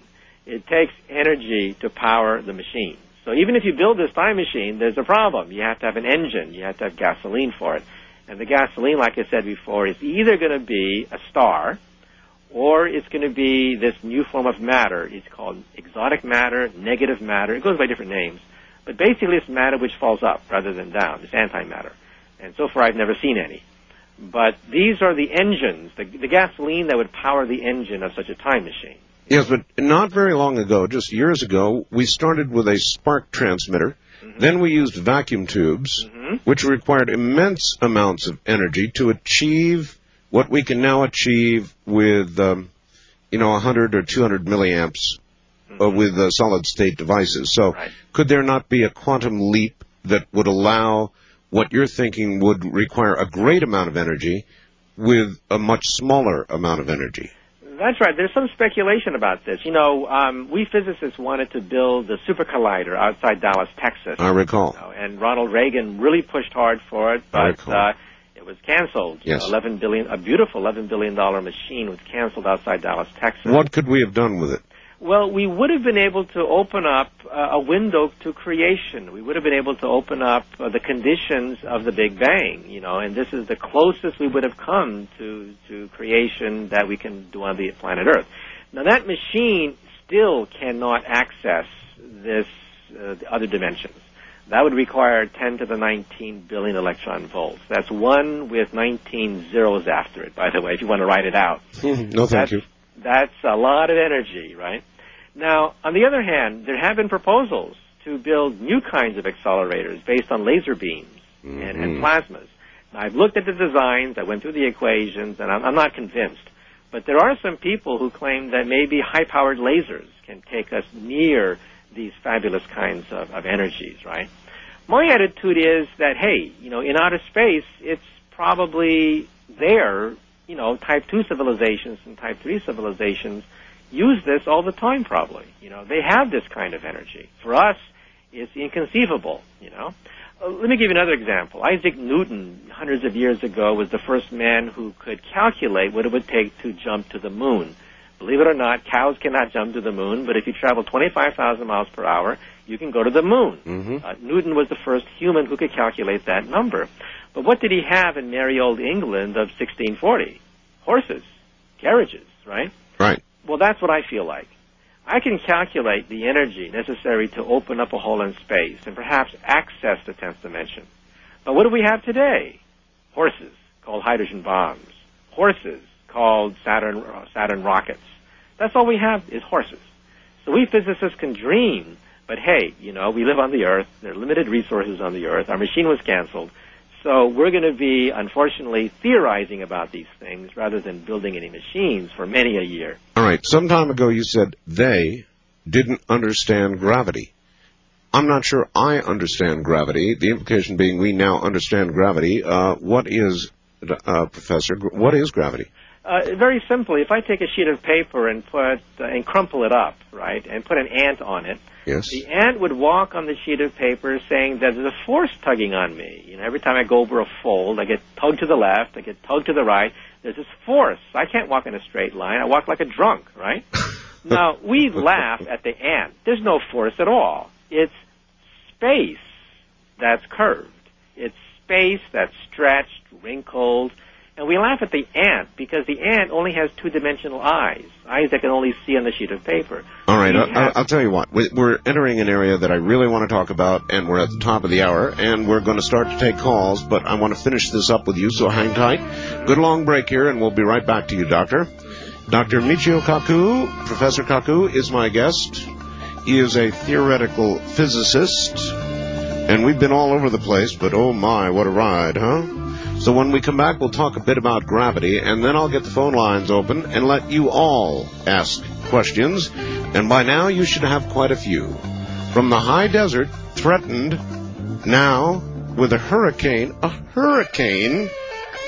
This is Coast to Coast AM. You're listening to Art Bell, Somewhere in Time. Tonight featuring a replay of Coast to Coast AM from September 24th, 1997.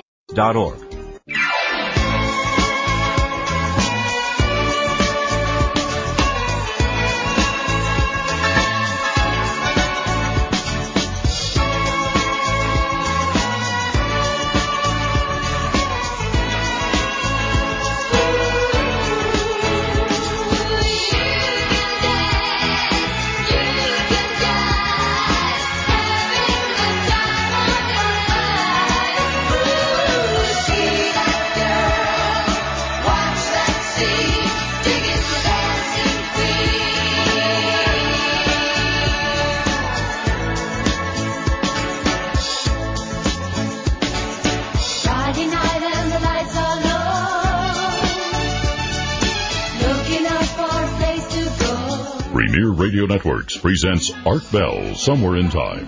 Tonight's program originally aired September 24th, 1997. Here I am once again. Again, those of you in the American Southwest where I am, I know it's weird, but it's happening.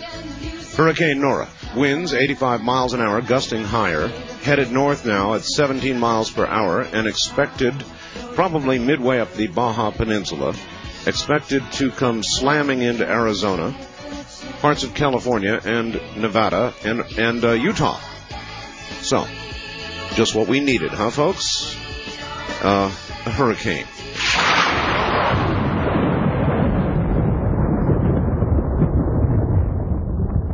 You're listening to Art Bell, Somewhere in Time on Premier Radio Networks. Tonight, an encore presentation of Coast to Coast AM from September 24th, 1997.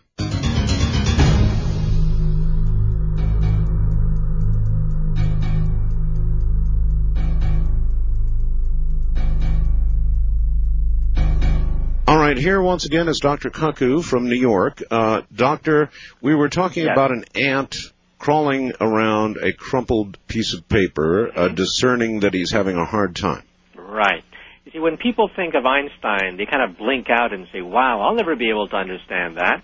But it's actually quite simple what he was trying to get across. Now, if you're an ant, think of yourself as an ant. You have two-dimensional eyes. You can only see in a plane.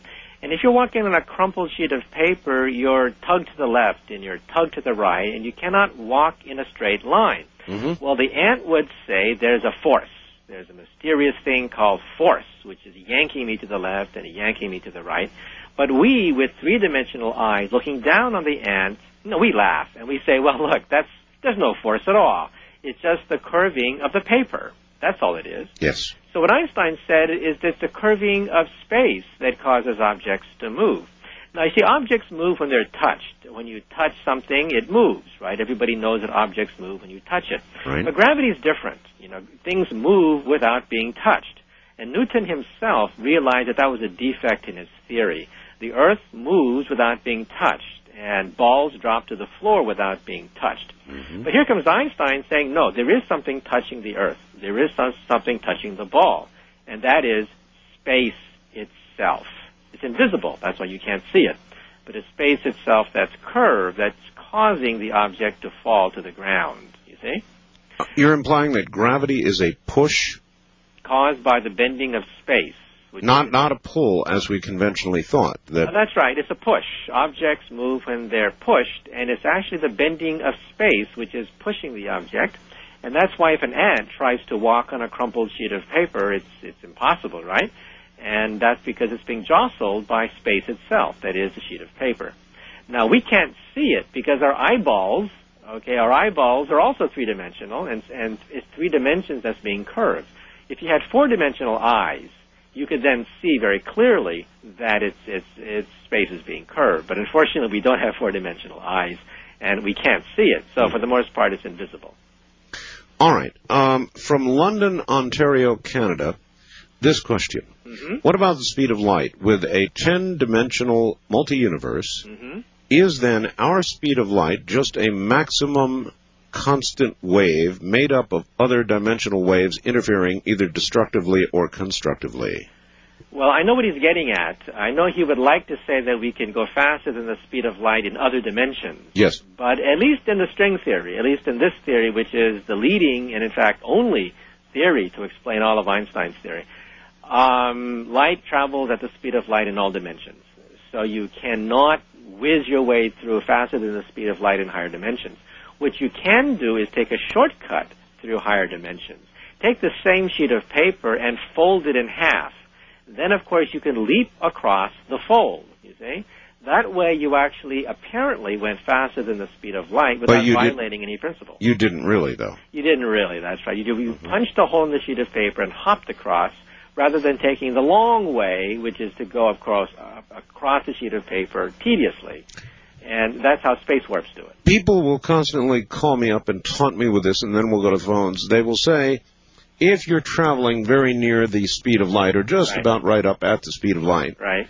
and you're in effectively a car or a spaceship and flip on your headlights, Right. what happens? Okay, the headlight in front of you also travels at the speed of light. Okay, now, of course, you may say to yourself, well, that's impossible because I'm going near the speed of light myself. I should see this thing, you know, going very slow. The problem is your brain also slows down. And because your brain slows down, okay, light then travels at the speed of light no matter where you move, where, where are you from? Because whenever you try to catch up to a speed of light, catch up to a light beam, your brain slows down. So it always seems to move away from you at the speed of light. And that was the key observation, by the way, that Einstein made. Up, up to that point, people didn't want to play with space. I mean, time. They thought that time was beat uniformly throughout the universe. You know, a second on the moon is a second on the Earth, Yes. a second on Mars. Yes. Einstein disproved that. And we can actually measure it, by the way. A clock on the moon beats faster than a clock on the Earth. And a clock in space beats a little bit faster than a clock on the Earth, depending upon its velocity. We've measured these things now. So it's no longer speculation. We do know that time does slow down the faster you move. And that explains the paradox of how light can go at the same speed no matter what speed you are moving. Uh, suppose I'm able to travel at, at or near, just near the speed of light Mhm. for 10 or 20 years, Right. and then do the same thing and return to Earth with a total travel time of 40 years, or covering nearly 40 light years. Right. When I get back to Earth, what will have occurred? Well, the Earth may have aged uh, millions of years, depending upon how long you were in flight. Uh, your clock on your spaceship may only average a very brief amount of time. Let's say you want to go to the nearest star that's four light years away, Yes. and you travel near the speed of light. Yes. Again, your brain slows down, your clock slows down, and for you it may be one second. It may be take one second to go to the nearest star, but on the Earth, we clock it at four years. So a return trip would be eight years, but for the guy in the rocket ship, it may only be two seconds, right? And so if we had a telescope and looked at him, we would see him frozen. He would be frozen for four years, and when he comes back, he's frozen for another four years. And when we he lands, he speeds up, and we say, "Well, what what happened though during those eight years?" And he says, "What eight years? You know, it was just two seconds to me. I just walked in the spaceship and walked out again." All right, I have I can't resist asking you this. I have seen one extremely close up UFO. Hmm All right. This was an object that came up from behind our automobile close to right. close to where I live here in Pahrump, Nevada. Mhm. It was a precise triangle. hmm It was just like in the movies, or very close. The moon went away, which was nearly full. The stars went away. I got out of my car along with my wife. We both looked up at it. Mhm. It passed directly over our head. hmm This object was not flying. Uh, as in aerodynamic flight. It made zero noise. I could hear a cricket at a quarter mile away, Right. and I watched it float out across the valley. Mm-hmm. Now, this object was defying gravity, Doctor. It was not flying. hmm Is it possible that we have craft or will have craft, and I say have craft because of what I saw, Mm-hmm. that can in effect defy gravity? Okay, magnetism has been thought of as a propulsion method which would be silent. Okay, uh, many people have seen flying saucers that zigzag, that are silent, that Yes. knock out cars, for example. Yes, right? oh yes. Now, magnetism may do it. However, the Earth's magnetic field is extremely weak. It's about half a Gauss, as we call it, and it's very weak. And to ride magnetism like you ride on a sail Mhm. would require a tremendous amount of power and would require something called monopoles. Now, a monopole is a just a north pole. Uh, everybody knows if you take a magnet and crack it in half, you get Yes. two baby magnets. Correct. You crack them, you get four baby magnets. Right. No one has ever seen a north pole by itself. That's called a monopole. Monopole, right? But if you could create monopoles, then conceivably you could surf on the Earth's magnetic field silently, because of course there's no engines, right? You just silently surf and uh, on the Earth's magnetic field. But an ordinary magnet can't do it. And any Boy Scout or Girl Scout knows that if you have a magnet in the Earth's magnetic field, it simply spins, right? It's called a compass. Yes. So if you have a big magnet with a north and a south pole, your flying saucer is going to tip over and Sure. simply spin and point toward north. Well, Doctor, I saw something that did it. Mm-hmm. Well, in which case, consistent with the laws of physics, okay, it's probably some kind of magnetic device using monopoles rather than anti-gravity because so far we've never seen any any form of anti-gravity. Exotic matter would have anti-gravity, but we've never seen exotic matter. Well, you are connected to some of the nation's leading researchers. That's right. Uh, are they doing any work in this area? Well, at Stanford University, there was one professor who claimed to have seen a monopole, and he actually photographed it, a track, but it's not reproducible. He's the only one on Earth who has ever photographed a track of a monopole, and some people think it was dust in his machine, but he still claims that it was a real monopole. Uh, many theories of the Big Bang show that the Big Bang must have created lots of monopoles. In fact, the leading theory of cosmology uh, predicts lots of monopoles. If there are what are called relic monopoles, monopoles left over from the Big Bang, Yes. and a Type 2 civilization could harvest them in outer space, then conceivably they could sail in the magnetism of the galaxy and the magnetism of the Earth, which is quite small. But if you have powerful enough uh, monopoles, you'd be able to sail silently uh, without an exhaust. Uh, you would not use Newton's third law of motion, which of course requires big engines and booster rockets. You would coast using the laws of uh, Faraday, using the laws instead of the laws of Newton. And um, of course, you know, in the labs of today, we have not seen monopoles other than one registered at Stanford University. How much work, black work, is going on with your colleagues? Uh, without getting specific, because I suppose even if you knew, you couldn't talk. But I want. Actually, yeah. Uh, um, my question is really how much really black work is being done. I mean, this is constantly going on Right. with respect to our government, and they take people like yourself and they can get their hands on them and um, uh, generally give them nice little places to live and work and labs and all they need and want and aim them at a project. Right. Yeah. More black work takes place than you suspect. Yep.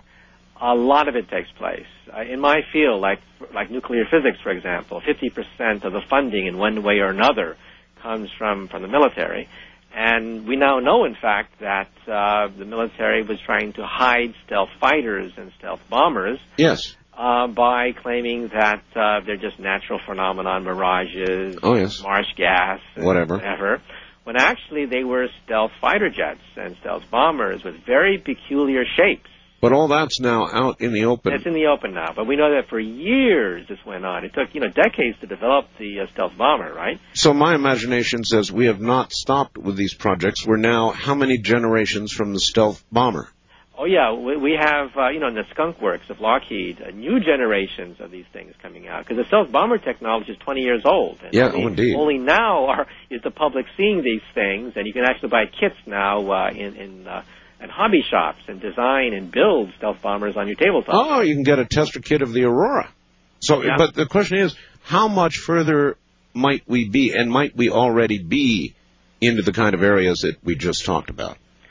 Well, there's there's always speculation, right? Um, stealth technology dominated the um, the black box stuff. I mean, uh, the black work stuff for 20 years. However, the new stuff is stuff with electronic warfare. You know, uh, laser beams that can that can blind an enemy. Oh, as a matter of Uh, fact, better than that, uh, I believe the Defense Department just requested permission to blast a satellite out of the uh, out of orbit. That's right. Uh, the MIRACL Laser. Uh, it's a $800 million laser that'll blast a $30 million communication satellite right out of the sky. And that, of course, was, was hush hush for a long time. The fact that we have uh, super lasers that can conceivably knock out satellites out of the sky. Now, of course, there's a drawback to that because who, what country is most dependent on satellites? We are. It's not Iraq. No, Iraq has no satellites. that's right. We We are are. most dependent. Uh, you The bet. danger is that we may shoot ourselves in the foot, or, or uh, you know, pick up a rock and drop it on our own feet. We got to be very careful about this because you know lasers are rather easy to build. You know, Iraq can build lasers, but hey, who has satellites? How are we able to build a laser strong enough to overcome the limiting effects of the lower uh, part of the atmosphere? I understand they were quite successful with lasers at high altitudes where the um, atmosphere is very thin, but now we're talking about ground-based lasers. That's right. That's quite difficult. Ninety percent of the energy is absorbed by the air, as you correctly point out. Therefore, you have to have super lasers that uh, can can afford to waste ninety percent heating up the air as they go through the air to knock out a satellite which is like 200 miles uh, above the Earth's surface. Right. Boy. So personally, I think it's not the way to go because you know we are the most vulnerable to this kind of technology, and even countries that cannot send satellites into space, they can build lasers. You know, it's not that hard. The, the instructions are published in many books. But yeah, you're right. You have to have a powerful laser that can overcome the fact that 90% of the energy goes into heating up the atmosphere rather than shooting down a, uh satellite from space. Now, by the way, one thing that is not going to come out of these black works is a ray gun. Okay, Mm-hmm. uh, you're not going to get a handheld portable ray gun coming out because of the power problem. You need a portable power pack to do that. We have lasers that are every bit as powerful as you, what you see in science fiction movies. That's no problem. With a nuclear power plant, you can energize a laser beam. But you can't carry a nuclear power plant in your pocket. You can't carry a nuclear power plant everywhere you go. Mm-hmm. And that's one reason why uh, ray guns were eventually abandoned by the military. Okay? They can be used for blinding, but the blast requires a big power source. And uh, a portable power pack is not feasible. Is it feasible? Last question. We're at the bottom of the hour, and I ignore the audience, and we're going to go to the phones. I promise when we come back. Is it feasible to collect power from the sun in space and bring it to Earth via microwave? Yes, that's being looked at. Now we're talking maybe 50 years into the future. Um, there are some drawbacks. You know, satellites move, and therefore, you know, if you have like a magnifying glass magnifying all that solar energy to a point, right. that point moves, Oh, we're in trouble. then we're in trouble. It can knock out a city. There was a movie, uh, actually a book written called Sunstroke about that. Uh-huh. So you got to be careful. These, these, and if the satellites are very far away, so they're stationary, that's 20,000 miles away, Mhm. and then you can't get much of a magnification effect. So either they're close up, dangerous, and they move, or they're far away, stationary, and you don't get much energy coming out. Hopefully stationary. The satellite I'm using, uh, GE1, um, interestingly, uh, a couple of weeks ago, Doctor, um, suddenly lost Earth lock. Is what uh, GE Americom said, and we went off the air. It was quite an incident. Uh, doc, right? doc, yeah, oh, that is right. Yes, doctors, stay uh, right where you are, and we'll be right back. This is Coast to Coast AM. You're listening to Art Bell Somewhere in Time on Premier Radio Networks. Tonight, an encore presentation of Coast to Coast AM from September 24th, 1997.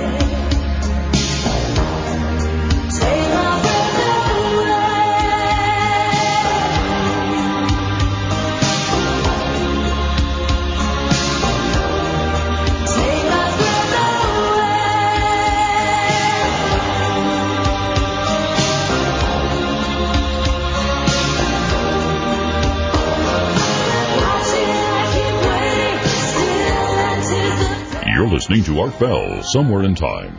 Tonight featuring a replay of Coast to Coast AM from September 24th, 1997. My guest is Dr. Michio Kaku, one of the nation's premier theoretical physicists. And he'll be back in a moment. Art, I've got to tell you, uh, this is from Daryl. I was in the process of making an ice cream sundae, imagine this, folks, for Bobby, and put full a half gallon in the microwave to soften it up. At the same time, I was so absorbed in this discussion that I misset the timer and roamed around the kitchen until I realized I forgot something. Long and short of it is that I got inundated in a Ben and Jerry's tsunami. Goes to show me that even with a basic understanding of physics, thought, and consciousness, in this case unconsciousness, seems to enter into the equation. Now, how about on a subatomic level? Does not the observer influence that which he observes? it's an interesting question.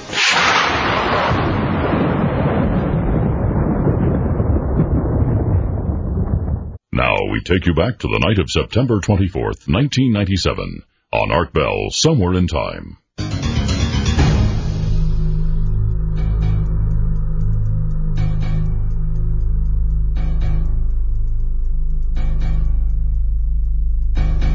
Well, all right, here we go. Dr. Kaku, are you there? Yes, I'm right here. If we don't go to the phones, they'll lynch me. So here we go. Wildcard line, you're on the air with Dr. Kaku. Where are you calling from, please? Hello there. Uh, am I on the line? You're on the line, yes. Okay, great. Well, I'm calling from San Diego, All right. and I want to just uh, say that I think you guys are doing a fantastic job of uh, uh, informing the public about something really interesting. Uh, I invented the force isolator scroll, or labyrinth, if you like, for allowing for recoil propulsion, which uh, theoretically could even be warp drive. And right now, NASA are looking into that with great interest. Um, uh, when you go out to uh, to do your vacation and uh, check out, you know, all these ancient places, Yes. uh, are you going to be uh, uh, looking into the possibilities of uh, evidence of this technology being ancient? Well, I'm probably going to be drinking a lot of silly little drinks with umbrellas in them. Uh, um, uh, uh, but, Doctor, would you care to comment on what he just said? Okay, well, let me lay out the next 50 to 100 years worth of propulsion systems being worked out by NASA. And again, it's all in my book, Visions. The next generation of rocket propulsions are going to be ionic drives. Uh, prototypes are now being built. Uh, they will probably have long haul missions between planets done by ion engines. Ion engines like the um, the uh, electron gun in your TV set. Uh, it shoots out electrons on one end and it propels the device in the other direction. They don't, they're not very spectacular, but they're very steady and they operate for years at a time, while booster rockets, of course, only work for about four minutes. So it's a steady buildup of propulsion. That's right. The tortoise wins over the hare. The hare is the booster rocket that flames out in four minutes. But once you're in space, you don't need booster rockets. The ion drive will give you a steady, a steady stream of energy for years at a time. And the ion engine is going to be used for long haul missions between star systems. Well, that and, and, and what about the concept of a sail? yeah, now then we go to the next generation beyond that, which uses light. Okay, uh, there are several uh, versions being proposed. Uh, one is the laser sail, where you shoot a laser beam from a moon to a sail, and the sail captures the laser beam and then floats and, and is pushed by the pressure of light. Right? That has been looked very seriously now. Uh, for perhaps the first probes to the nearby stars may be used may use laser inflated sails. My favorite is the ramjet fusion engine, okay, which of course has a lot of technical problems. We haven't attained fusion yet. But once fusion is in the bag, then we may be able to use a scoop to scoop hydrogen gas in the forward direction, fuse it in this chamber, and then blast your way to the nearby stars. So the ramjet fusion engine, I think, is perhaps the best bet once we start now to talk 50 years in the future, when we have a better handle on fusion power, which of course is still a pie, a pie in the sky. So again, the three leading contenders are ion engines, which is actually, we have them already. The next after that is, are the photon engines based on laser beams. And the one that is perhaps the dark horse is the ramjet fusion propulsion device, which probably will take us to the nearby stars. Again, it'll take us many decades to reach. That that'd be some very serious propulsion in space. Right. And then talking further than that now, okay, is the possibility, of course, of warp drive. But as I, I clearly point out, warp drive requires a lot of energy. Uh, you know, Planck energy is 10 to the 19 billion electron volts. And that would, of course, open up a hole in space by which you could simply hop through. But unfortunately, I think that's really for Type 2 civilizations who have already mastered that kind of technology. All right, not for us yet. East of the Rockies, you're on the air with Dr. Kaku. Good morning. Good morning. Uh, honored to talk with you both. This is Eric in Austin, Texas. Yes, Eric. Um, I've got a, first of all, I got a comment uh, regarding the uh, observation quote that uh, you read at the uh, beginning of the segment. Um, I kind of have a compliment to that in that my very it, it's an axiom that says my vibrational field is sufficient enough to affect reality before that. So, um, Mr. Kaku, I wanted to ask you kind of a segue to that. Uh, regarding paranormal activities, uh, ESP, ghosts, uh, telepathy, etc., Right. could this be energetic manifestations from higher dimensions? Uh, well, it's, I'll, I'll be very frank about this. A hundred years ago, when mysticism was quite popular in England, several Nobel, future Nobel Prize laureates in physics looked Mhm. at this question and said that uh, if you could access the fourth dimension, you could then go through walls, you could go, you could disappear into hyperspace and come back, you could unravel knots, you could turn right-handed seashells into left-handed seashells, you could do all those tricks if you could access a higher dimension. Mhm. Now today, of course, we realize that it takes energy, raw energy to access the fourth and fifth and sixth dimensions. yes. However, if someone could do that, then of course it would be child's play, uh, literally child's play, to make things disappear and reappear, uh, unravel knots, uh, turn seashells around to opposite orientation, Mhm. and reach into walls, uh, break into safes without breaking open the metal.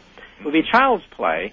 But of course, my personal point of view is that this is for a Type 2 civilization, which is far beyond anything that we can conceive of today. So we're talking about a couple thousand years down the road then. Well, maybe a thousand years down the road. Okay. Now about ESP, um, it is possible to radio enhance ESP. This has already been done, by the way, at the University of Michigan. Really? Uh, paraplegics, right, can look at a oscilloscope screen of their own brainwaves. Mhm. Okay, you are now looking at the oscilloscope screen of your own brainwaves, and then when you think a certain thought, it creates a certain blip. By training yourself, you can then modify the blips on the screen at will. At will. That kind of sounds could- like uh, modified biofeedback that. Uh, Absolutely. I, I know a man, Dannion Brinkley, my good friend, recovering well now, by the way, who can regulate his own pulse rate. hmm And if you can regulate your own brainwaves, then of course you can begin to type uh, letters on a typewriter by thinking about it. And again, this is not science fiction. It's already been done. I've, I've actually seen people do this. And again, people are trained by biofeedback to recognize patterns on an oscilloscope screen, like the letter A, for example, uh, corresponds to a certain blip on the screen. You move your right hand and A pops out. That can then be used to drive a uh, typewriter. And then you can actually drive cars by thinking about it. You can put this helmet on and communicate by radio and drive a car remote control. This has already been done for people who are paraplegic, who That's have a hard time moving their body. Oh, that is remarkable. radio enhanced telepathy, biofeedback to regulate telepathy. All right, and I suppose, uh, thank you very much, Cora. That's a good question. I suppose that um, uh, that it could be expanded. In other words, uh, we're at the very threshold, the very beginning of learning what we can do with all that. Right. You know, we're, we're children when it comes to the brain. You know, we haven't the foggiest clue as to how the brain works. Uh, and biofeedback is the crudest way in which we can manipulate thoughts and thereby make uh, specific patterns on an oscilloscope screen dance. And by controlling the dance on the oscilloscope screen, we can actually send thoughts uh, via radio Boy. across thousands of miles. All right, here's a beauty for you. Uh, doctor, if the Big Bang Theory is correct, that all matter was infinitesimally small until the Big Bang, and that now our universe is expanding, and all matter is moving away from us due to the expansion, does that mean that we too are expanding and just can't tell it because all of our instruments that would measure it are also expanding? Okay, that's a famous paradox. If everything expands, if our brain expands, if the room expands, if everything expands, then you would never know it. Right. Therefore, the universe would look constant. Right. Well, it turns out if you look at the equations, it turns out that space between galaxies and space between stars expands. But if you take a look at the atomic theory, you know, the atoms don't expand. So it is a space between the galaxies that expands, not the atoms themselves. Okay. All right. Now, so again- the the instruments then are not expanding. That's right. All right. That's comforting, actually. Uh, west of the Rockies, you're on the air with Professor Kaku. Hi. Hi, Art. This is David in Colorado. Yes, sir. Uh, I have a question for the doctor. Yeah. Uh, have you see, uh, seen or heard of a movie called Event Horizon?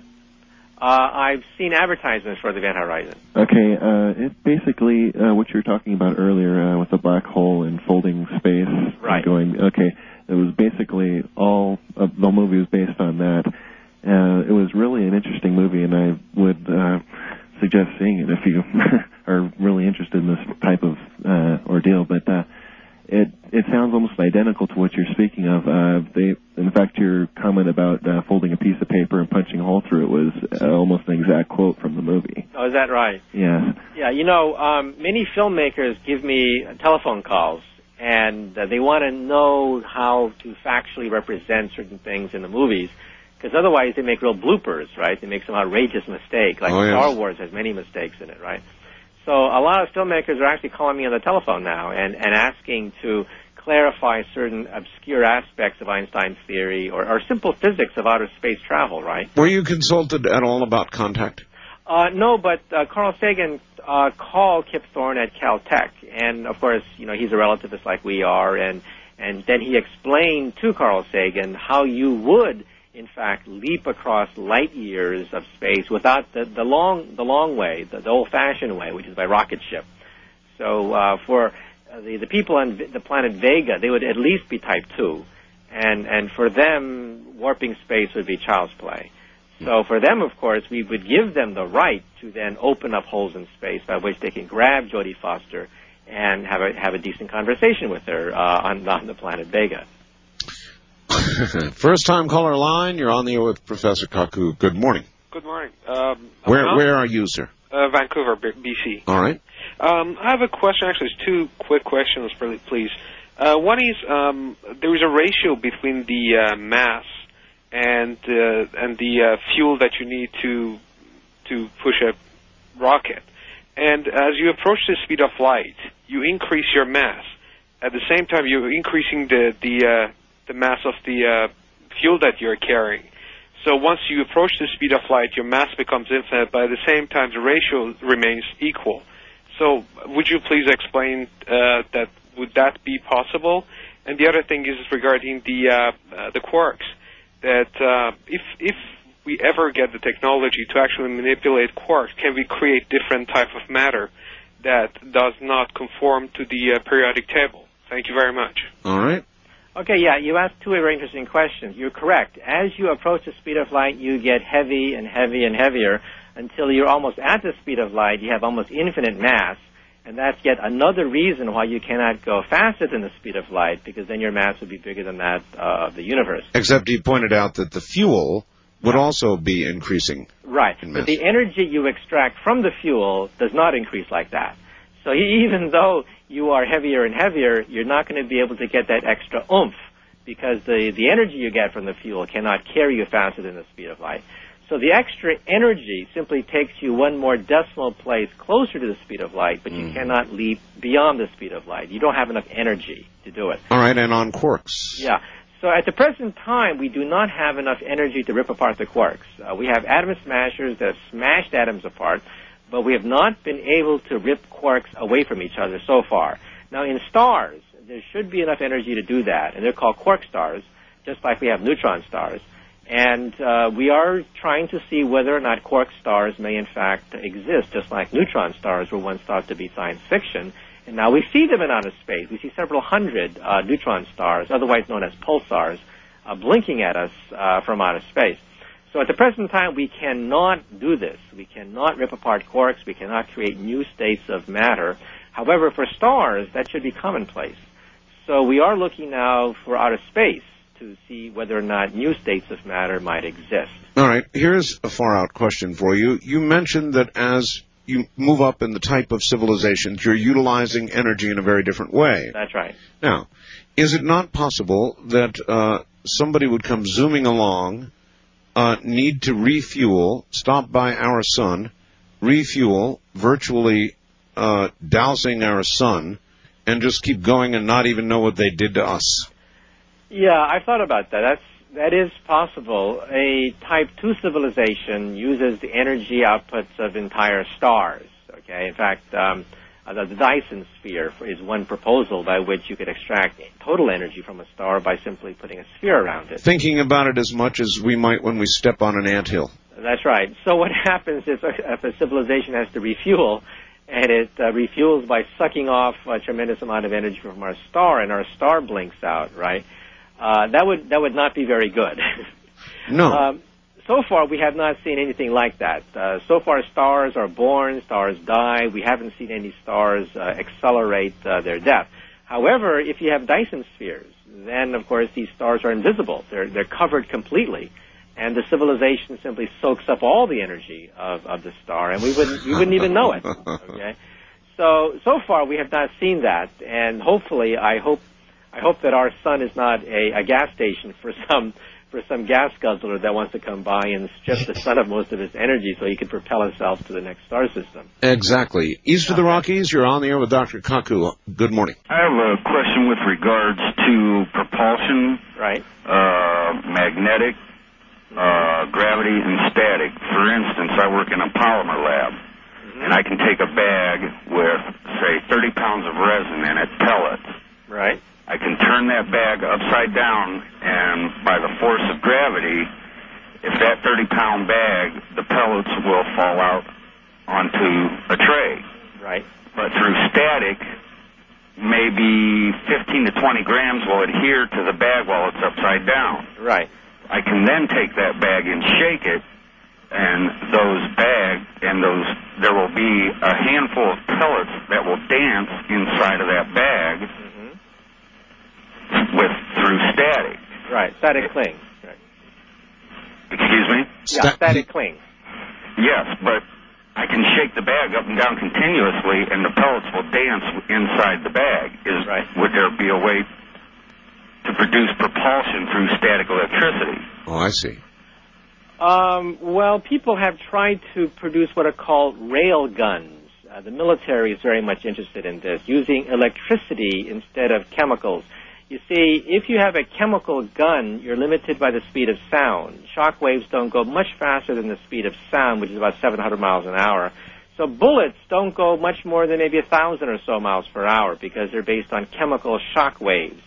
Electricity travels at the speed of light. So if you could have a rail gun, a gun that looks like a rail, and send electricity along the rail, and then that electricity then drags a piece of metal along with it, then you could conceivably launch an object that will go tens of thousands of miles per hour Wow. and into orbit. Stand by. We'll be right back to you, Doctor. I'm Art Bell, and this is Coast to Coast AM from the high desert where a hurricane is bound. You're listening to Art Bell, Somewhere in Time. Tonight featuring a replay of Coast to Coast AM from September 24th, 1997.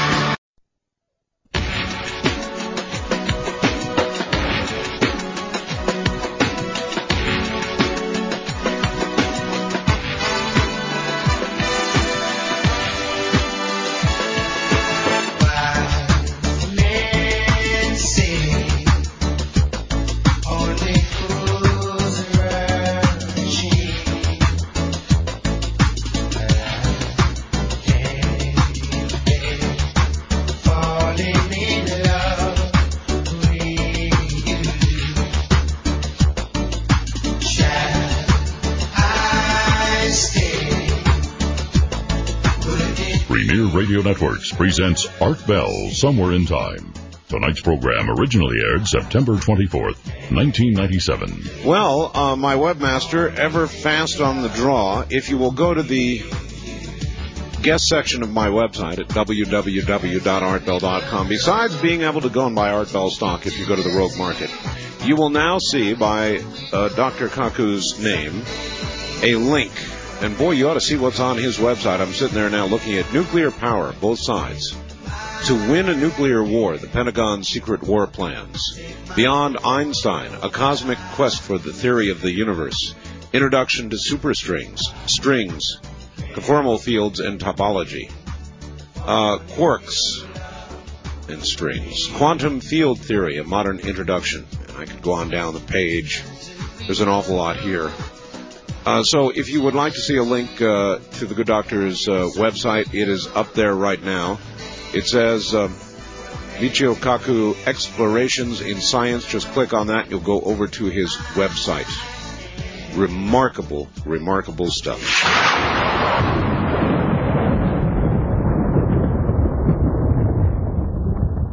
Now we take you back to the night of September 24th, 1997, on Art Bell Somewhere in Time.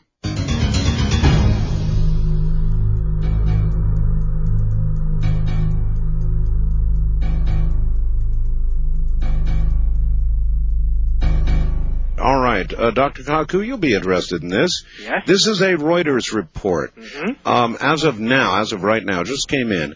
U.S. government space scientists have launched a miniature rocket using a ground-based laser beam for propulsion, according to the Advanced Space Transportation Program, or ASTP, on Tuesday. Mm-hmm. So they just did it. They launched a rocket with a laser. Well, um, like I said, the photon engine is an engine that has been seriously looked at for um, even interplanetary travel and interstellar travel uh, because light has pressure. Now, on the Earth, the pressure is very minimal. That's why we prefer to use chemical rockets. But in space, you know, you can push against the pressure of light beams and have sails, in fact, to, to use this. So some people have advocated using uh, laser beams in space, based on the moon, for example. Right. You couldn't base it on, for example, a space platform because there would be an opposite and equal reaction, right? That's right. It would be very difficult because of Newton's third law of motion. Anyone who's ever jumped out of a rowboat knows that the robot tends to go in one direction and you go in the other and you fall in the water, right? So um, you would have to base it on the moon, for example, where there's uh, no air uh, to absorb the laser light. Mm-hmm. And you can have tremendous power on a laser beam, and uh, that's been seriously looked at. The calculations have been done by NASA, and of course this is far in the future. But uh, one of these days we may use photon engines to take us to take the probes to the nearby stars. The first probe to Alpha Centauri may in fact be done on a photon engine. Uh, ramjet fusion engines are still a pie in the sky. So the first interstellar probe uh, within 50 years may actually be a photon probe. Well, it really is rather annoying to have such a, short lifespan so that we cannot see all of this manifest, isn't it? Yes, and that's why it would be nice to um, lengthen the lifespan a bit so that we could see some of the fantastic technologies that await us in, in the next uh, several decades. I'm all for that. All right, Wildcard Line, you're on the air with Dr. Kaku. Good morning. Hello? Hello. Yes, sir. Yes, where, where, where are you? I'm in Berkeley, California. Berkeley, all right. Yeah, and Dr. Kaku, the critics of superstring theory sometimes say that it's got to be missing a major piece because even though it claims to unify a lot of the forces of nature, it doesn't make any new predictions. Can you comment on this, please? Uh, well, the major criticism of superstring theory is that you can't test it because it's a theory of everything and it's a theory of the Big Bang, and therefore you have to recreate a Big Bang in order to to uh, actually test the whole theory. Um, I tend to think that if we solve the theory completely, mathematically, it'll give us the mass of the quarks, it'll give us the properties of atoms, DNA, and in that sense explain the universe that actually exists. And then, to answer your criticism, it'll actually explain the world of super high energies, the energies found, let's say, inside a supernova. It'll go beyond ordinary technology and ordinary physics.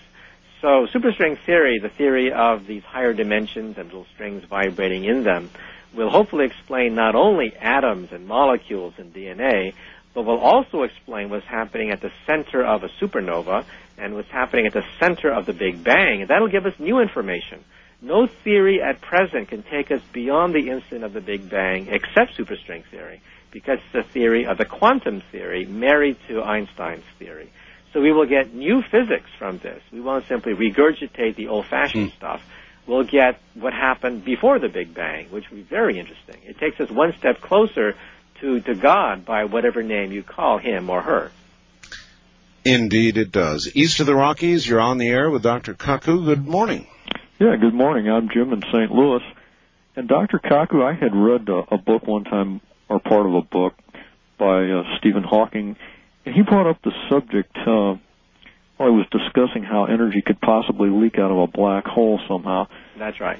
That vacuum, what a layman might think of as a vacuum, could really be composed of particles that are constantly coming into existence with their anti-pairs and annihilating each other somehow. That's right. Uh, and it all adds up to the same thing as a vacuum. Now, what I want to ask you is this. Well, I got several questions. First of all, are these things all around me right now doing this? That's right. They are. Have they been observed? Yes. Um, what he's trying to say is that even the vacuum of outer space is frothing with virtual particles, uh, particles that dance in and out of the vacuum. And we've measured this. In fact, Richard Feynman won the Nobel Prize in Physics in 1965 for this theory, along with two other physicists. Okay, So let me ask you this then.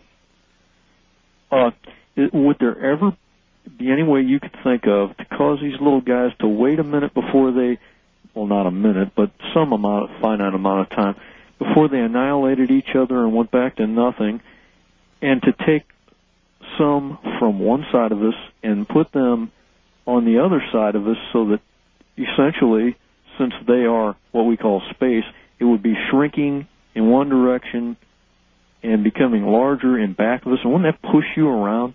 Uh, well, that's what Stephen Hawking was trying to get at. Um, these virtual particles, which dance in and out of the vacuum, amount to nothing because it's still the vacuum. But if you have a tremendous gravitational field, you can push, as you point out, them in one direction, and thereby you can get net radiation coming out of this. Well, no, that wasn't what I was talking about. I was talking about taking the paired particles from one side of you, but before they would annihilate, and putting them on the other side of you so that one side of you space would be expanding. hmm In other words, you like make a little section of the gravity around that. Well, in other words, did, didn't Einstein say that you couldn't really tell the difference between acceleration and gravity? Yeah, that's the equivalence principle.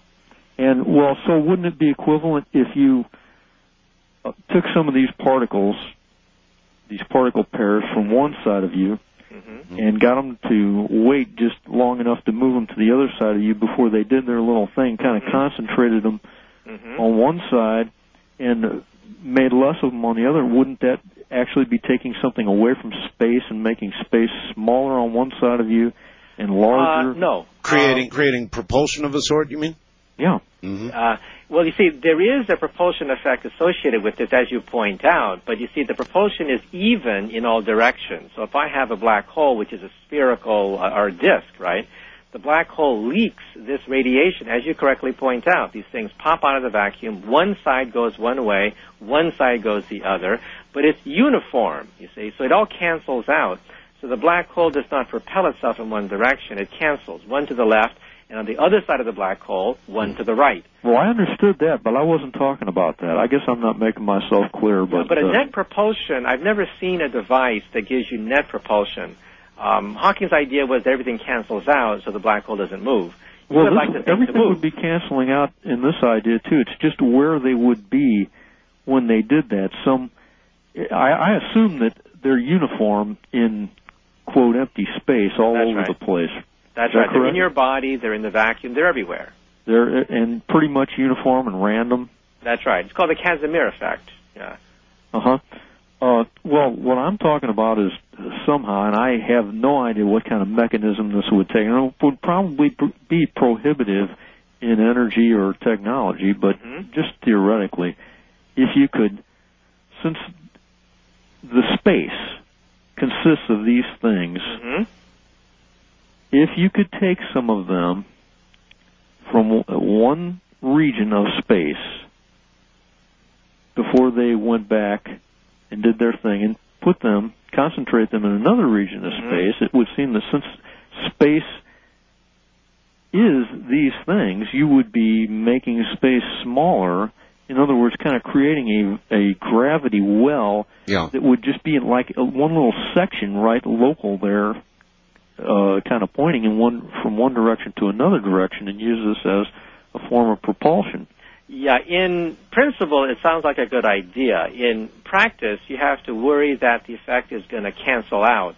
Uh, let's say you're inside a car and you push the car to the left just by putting your shoulder to the left. Your car temporarily moves to the left, but then it rocks back to the right again, right? Because the center of gravity of the car is still the same. So you could rock back and forth in a stationary car, temporarily go to the left, but then you jostle back to the right again, you see. So the trick is to go only to the left and stay there without bouncing back. And so far, all the calculations that Hawking and I have done and so on and so forth show that this effect is real. You can measure it. It's, it's, it's been measured in the laboratory now. But that it's uniform. It cancels out, and so you cannot make a propulsion system out of it. Though it would make a neat idea. You know, propulsion from nothing would make a great idea. I, I saw what he was driving at. I'm not sure I should have, but I, I sort of vaguely understood what he meant uh, in creating a well hmm uh, in which you would move forward, and uh, it, it, made some sense. Right. Uh, first time, I'm sorry. But you, the thing is, the well is created evenly in both directions, so that it all cancels out. So you'd sit there and vibrate. That's right. You rock back and forth. All right. First time caller line, you're on the air with Dr. Kaku. Hi. Yes. Good morning, Art. Uh, good, morning, Dr. Keku. Uh, this is Mark calling from Honolulu. hmm Uh, yes. I was wondering, uh, have you seen the movie Event Horizon? Uh, no, but the previous caller referred to it. Sounds like a great movie. Uh, yes. Basically, the idea of the ship was to create a wormhole through space using uh, a compartment. I guess they what they did was they managed to artificially generate a black hole. Mhm, they used right. the immense gravitational field to move between there and the Alpha Centauri. That's right. But apparently, what went wrong was what was in between there and Alpha Centauri. Huh, a monster of some sort, huh? Um, uh, kind of, sort of, but I wouldn't want to give it away for you Oh. because it was a very you. good movie. Thank Okay. But um, in line with that, there was also this uh, Japanese manga artist, um, Yukinobu Hoshino. hmm He uh, did this book called 2001 Nights, hmm and, and his his theory about it was was creating a controlled antimatter matter reaction, hmm Right. create a micro black hole, and they, then they uh, encased it in a permanently generating uh, permanently generated magnetic field. hmm Right. And what they would do is, I guess, I believe the term is they created a gravitational field mirror, hmm and they used that to open up a wormhole. Right. Now, And I was um, just curious. as- I understand what they're driving at. Uh, antimatter exists. Okay. In fact, when I was in high school, I won the National Science Fair Award for photographing antimatter. It exists. We can we actually see it coming from the center of our galaxy. The problem is we see very little of it. There's very little antimatter around, not sufficient to cause any great engine to be created like in, in Star Trek. Now, antimatter has positive energy, okay? So that the total amount of energy of matter and antimatter is still pretty small. It's not that much energy. So you still cannot open a black hole with, with antimatter. You would have to have lots of antimatter to do this. And that, of course, we were, we're talking about the technology of a Type 2 civilization. So in principle, you could do it. Yes, you could open up holes with uh, either matter or antimatter. You have a choice. Uh, the problem is that you need enormous quantities of it, and uh, that is beyond anything that we can attain on the Earth. And you're correct, by the way, that magnetism is the way to contain antimatter because, of course, if you touch antimatter, you blow up. It's, it's, uh, it's like a bomb. So you have to be very careful. Well, is that not the first most likely use they would make of antimatter, Doctor? Yes, many years ago, Congress was worried about antimatter bombs, and um, there, there was an antimatter gap. In fact, uh, they thought the Russians had an antimatter bomb, and we had to get our scientists to work on antimatter too.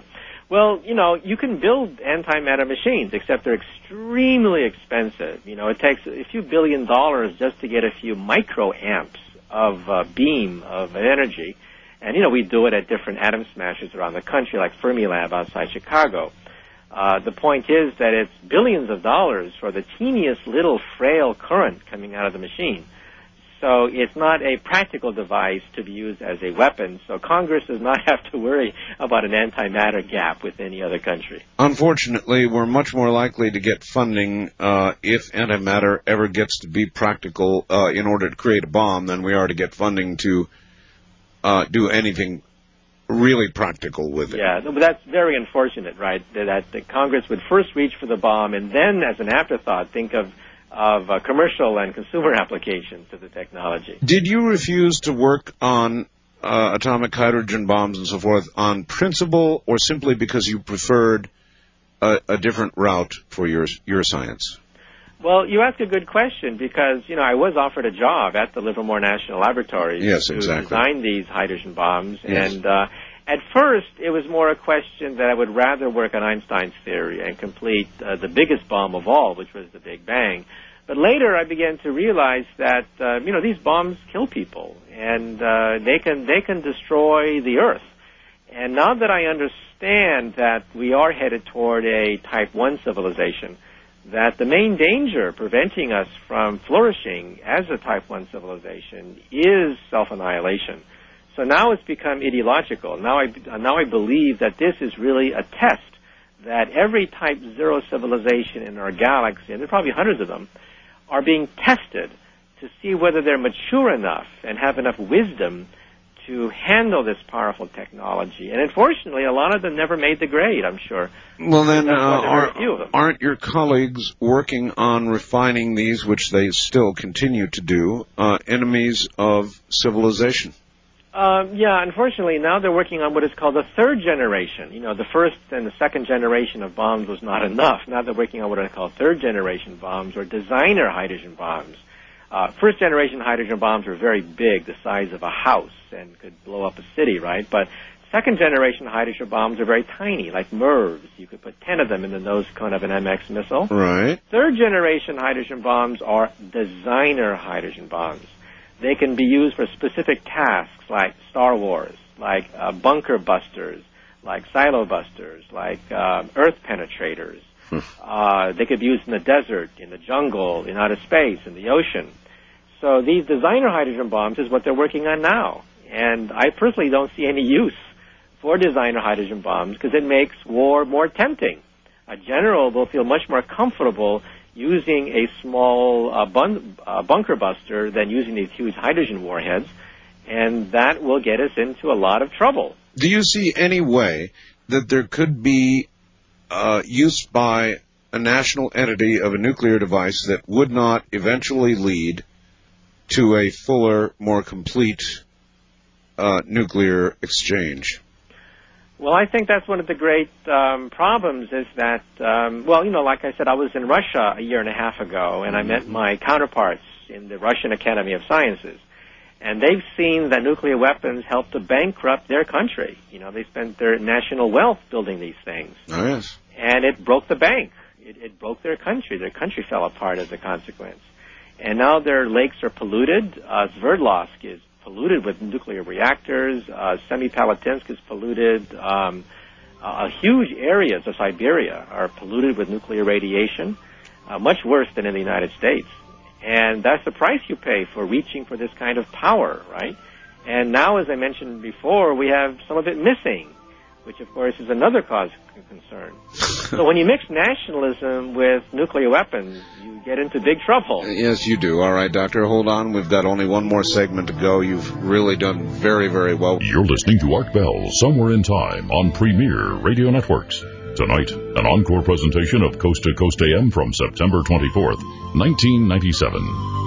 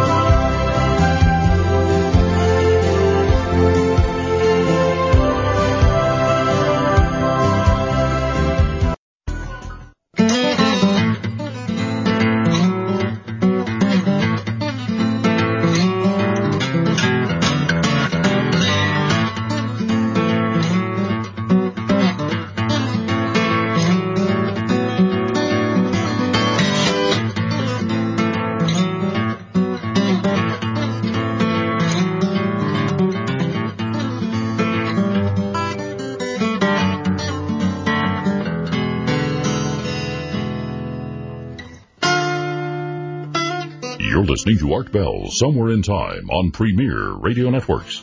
Tonight, an encore presentation of Coast to Coast AM from September 24th, 1997. Good morning.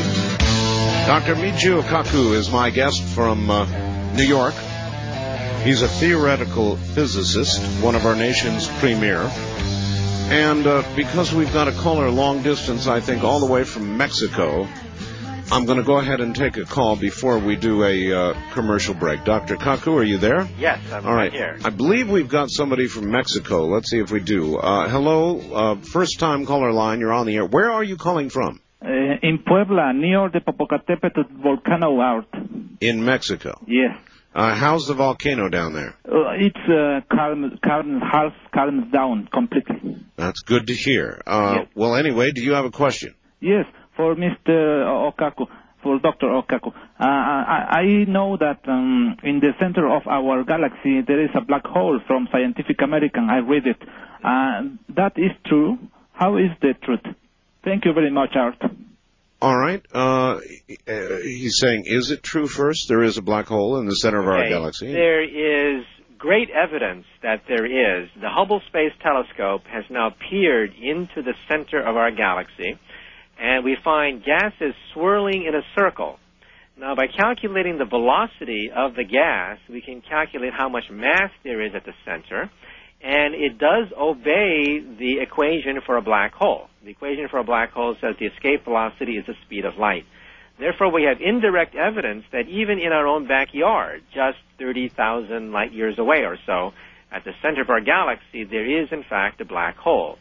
So there is good evidence. It's not 100% yet. Uh, people are not crowing about it yet that they bagged a black hole in the Milky Way galaxy.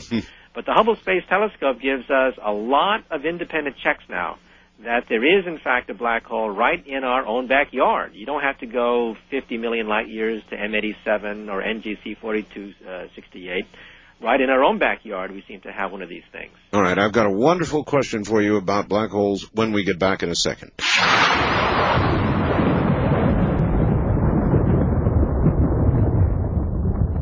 Now we take you back to the night of September 24th, 1997 on Art Bell Somewhere in Time.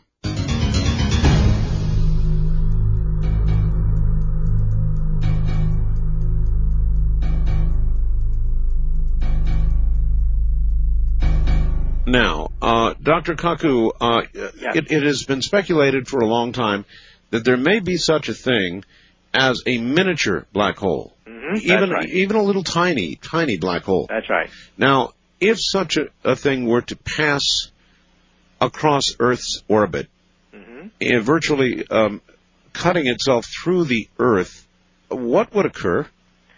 Okay, um, th- these are called evaporating mini black holes. Right. Um, as pointed out by a previous caller, uh, black holes will ooze away some of their energy. There is this energy of the vacuum, and you have what are called virtual particles. Some of these virtual particles become real particles, and so the, the vac- black hole essentially evaporates with time. So it's conceivable now that some of these are drifting in outer space and perhaps even drifting to the solar system. Okay? Yes. However, their mass gradually evaporates. At a certain point, they can't hold on together, and then they explode. Okay? Right. So we tend to think that they're pretty rare. We tend to think that they will explode before they become so numerous that we're going to bump into one of these things. Okay? Uh, but again, if you want more information about black holes, I have a whole chapter in my book, Visions, How Science Will Revolutionize the 21st Century, about looking farther ahead beyond 100 years when we may have, we may make contact with some of these black holes and perhaps maybe even harness uh, the power of some of these black holes. But that, of course, is now hundreds of years um, into the future. But if a drifting mini black hole were to come by our solar system, uh, some people think that could be a very convenient power source. We would essentially have the power of a mini star uh, right in our own backyard. But that's still speculation. We have never seen a mini black hole. We've only seen these big galactic ones so far. But perhaps it's only a matter of time before we see smaller ones, perhaps even drifting near the solar system. Would it be possible with immense amounts of energy to create a miniature black hole? Yes, and that is what all the speculation is about. In fact, uh, I have a friend at MIT who even claims that in your in your basement if you could concentrate enough energy in your basement, and of course this is not for us, this is for type 2 civilizations, you could create a mini black hole in your basement and a small bubble would form, and this bubble would be a baby universe. Wow. So um, I asked him, well, is that dangerous to create a mini universe in your basement? And he admitted, well, the shock wave would be about a hydrogen bomb's worth. But uh, other than that, it's not going to destroy our universe. Other than that? Other than that, O- right? Other than New York City or Los Angeles disappearing suddenly. That's right. Other than So- that, no problem. That's right. So I told him that maybe it's not such a good idea to bake a black hole in your basement. Oh. but the calculations are doable. I went over them myself, right? And there it is. It's conceivable that, again, for a Type 2 civilization Mm. that can manipulate stellar energies, they can cook a small black hole in a, in a laboratory with a very small event horizon, an event horizon perhaps only maybe 10 feet across, and open up the looking glass. We're really going to have an interesting future, aren't we? Yes, and that's why I would hope to live to see some of that. Um, I would hope that at least our children would have the capability of seeing some of the wonders that await us if we can make the transition from a type 0 to type 1 without blowing ourselves up or polluting our environment. But such an if. If you were to project our chances based on present trends, Yeah, it's not too good. You know, as you point out, we're messing with El Nino. Uh, you know, even the weather is beginning to get affected. Some people think that global warming is affecting El Nino. We're not positive about that, but that's one theory. well, they argue about it. You know, the people who look at the ocean say it's the atmospheric uh, problem. Uh, the atmospheric people say it's the ocean. They all argue, but they don't really seem to know for sure, and that Yeah. worries me. But if there is global warming, we're going to see a lot of hurricanes. You know, hurricanes, uh, just like the Greek god Antiochus that had power but when he stood on the earth and could be defeated when he was lifted off the earth. Uh, hurricanes derive their power from ocean water, hot ocean water. Oh, yes, they do. And the global warming will create more hot ocean water, and that means more hurricanes. You know, the insurance companies are definitely afraid that I don't blame global them. warming is going to put them out of business. I don't blame them. I mean, Or here I am. Hugo's. I am in the middle of the desert. We have cactus here. Mm-hmm. Cactus. I'm in serious desert. I'm near Death Valley. Mm-hmm. And, I, and this morning I'm facing news of a hurricane churning toward me. Well, we're going to hear more about that uh, because, according to one theory, global warming is affecting nodal points. You know, and these one of these nodal points happens to be El Nino, and El Nino happens to control most of the weather of North America. All right, um, wild card line. You're on the air with Dr. Kaku. Uh, good morning. Where are you? Good morning. I'm calling from Alaska. Where in Alaska? Um, El Nino has definitely affected us. It's raining so hard here, it's raining up. However, I did have a question for the doctor. All right. What part of Alaska are you in? Prince William Sound, Oh, all right. Go ahead. Cordova, Alaska. All right. Um, my question is, as a faithful listener to Art Bell, I have heard the Area 51 tapes. I heard the reverse speech last night. Yes. And I'm thinking through theoretical physics, how on earth can we explain people walking through other dimensions into our positions now? Oh, uh, well, that's that's quite easily explained. I would expect if you've been listening, if there are Type Two or Type Three civilizations, uh, they may indeed have come strolling through and uh, taken a look see at us. Uh, correct, Doctor? That's right. Uh, again, this is a technology that is far beyond anything that we puny civiliz- people in a type zero civilization can conceive of. But if you have enough energy and concentrate it into a point, you can open up a hole in space, perhaps, and then perhaps walk through it.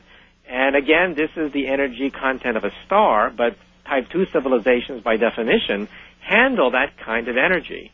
In which case, they can play with stars and create mini stars in their basements and open up such portals, which allow them to walk through dimensions. Okay, so it would be child's play for a Type 2 or a Type 3 civilization to perhaps harness these things.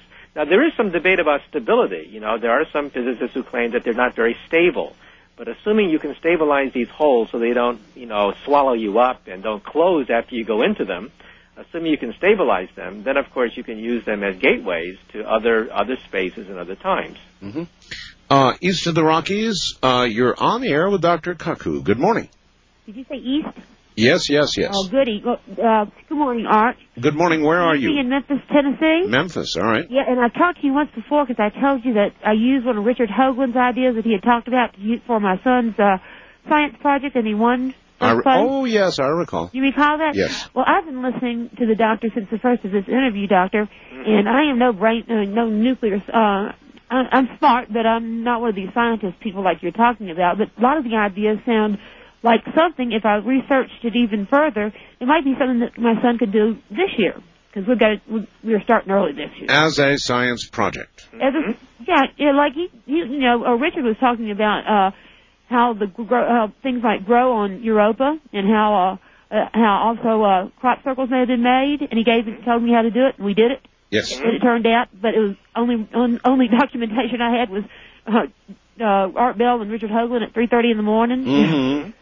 So I thought maybe the doctor might have something something little that we could duplicate that uh, would Yes, what um, uh, what a high school kid could do for a science project is, for example, photograph antimatter. Now, this is not as outrageous as it sounds. When I was in high school, I sent away for a little piece of sodium-22, which is slightly radioactive, and it, it emits antimatter by itself, anti-electrons called positrons. You put that in a cloud chamber, you know, a little chamber with it's cold on the bottom and wet on top with alcohol Mm-hmm. and you put glass on top of it, and then you shine light in it, and you can actually see beams of antimatter coming out of sodium-22. Then I built a magnet to bend the antimatter to prove that it was positively charged. Everyone knows electrons are negatively charged, but I could prove that this was antimatter by building magnets. So with relatively, you know, it only cost me 20 bucks to build this thing, and it got me to the National Science Fair and it impressed the hell out of the judges. One of them was Edward Teller, in fact, and uh, that's how I got to know Edward Teller through my science project because he instinctively knew what I was doing. I didn't have to explain to him what I was doing; he immediately knew what I was doing. Did Edward Teller ever discuss with you uh, how he rationalized the kind of work he was doing? He never did, but um, I went to school with his um, his daughter Wendy. We used to go on the airplane together, and uh, late at night she would complain that uh, sometimes she would bring a date home, and uh, and the father, of course, wants to know what you do for a living, right? Well, Edward Teller wanted to know what uh, the date's position on communism was before he would allow her her to date him. Well, that may answer the question. Yeah. So he had a one-track mind. It was he had this tremendous uh, uh, vision, a dark vision, I suppose, that nuclear weapons would, uh, in some sense, be part of this cosmic battle with communism.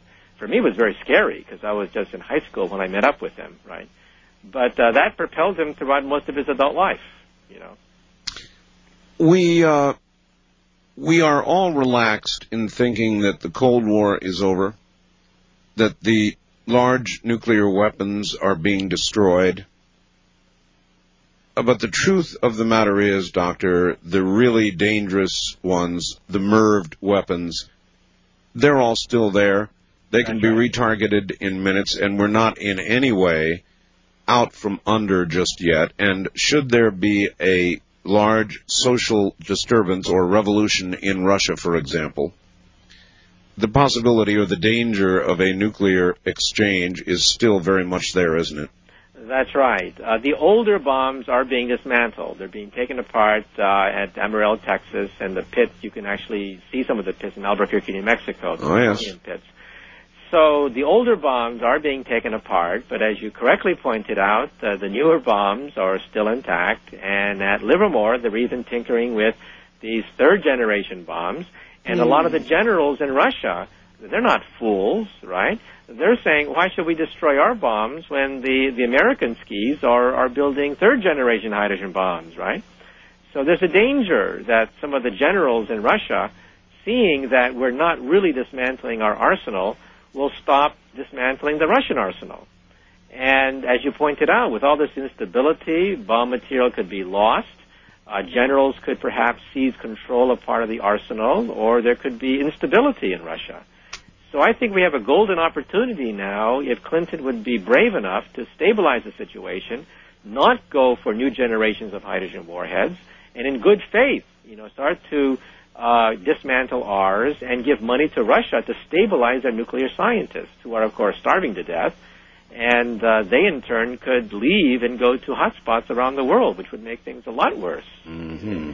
So we have this golden opportunity now, but I see it kind of frittering away. You know, I don't see the president taking big initiatives with regards to closing down Livermore or, or, or uh, Los Alamos National Laboratory and resurrecting them as laboratories for life to work on the greenhouse problem, to work on ozone depletion, the electric car, and all the things that we need in, in the 21st century. Don't we have enough bombs?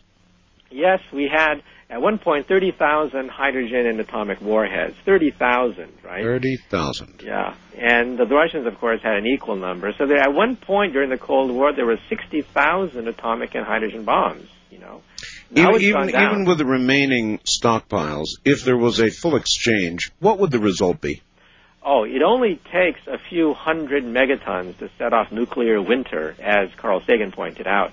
Cities would burn, and they would burn for weeks at a time, and the soot from all these burning cities would then blanket the earth, and we would die the way the dinosaurs died, right? They died because it got cold, because uh, a comet also set up soot into the air.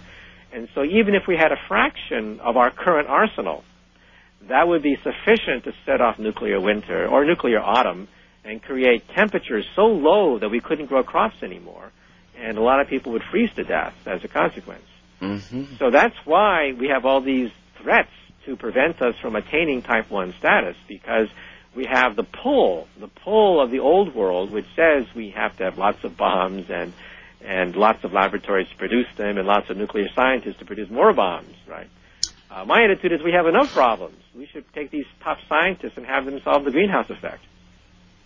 Have Uh, them solve global warming. Is there any chance that a bunch of scientists like yourself can get together and petition the president?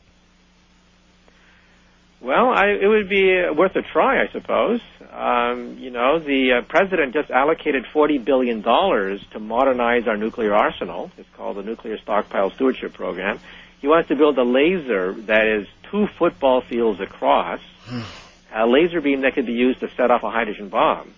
Now, if you're a Russian general and you just learned that President Clinton okayed forty billion dollars to modernize America's nuclear weapons, you're going to say, "But that's not in good faith." We're we're dismantling our bombs. Our bombs are falling apart. We can barely count our bombs. And here you are building laser beams two football fields across to design third generation hydrogen bombs. So at some point, some general in Russia is going to say, I've had enough. And that's what I'm worried about. Well, I think we should all enjoy what type zero time we have left. I know it sounds somewhat negative. Um, it has been a pleasure having you on the air, and I hope that we can again do it some sometime. Okay, it's been a real pleasure. Uh, doctor, take care and good night. Okay, good night. All right, that's Dr. Michio Kaku, everybody, and what a night, huh? Tomorrow night we're going to do a couple of things. We are going to interview a guy Finley who's going to be talking about quickening type subjects. Us, frankly. And then Ramona will come on and give those of you who are coming on the Egyptian trip and more some helpful hints on packing and what we'll do when we get there. From the high desert, threatened by a hurricane, good night.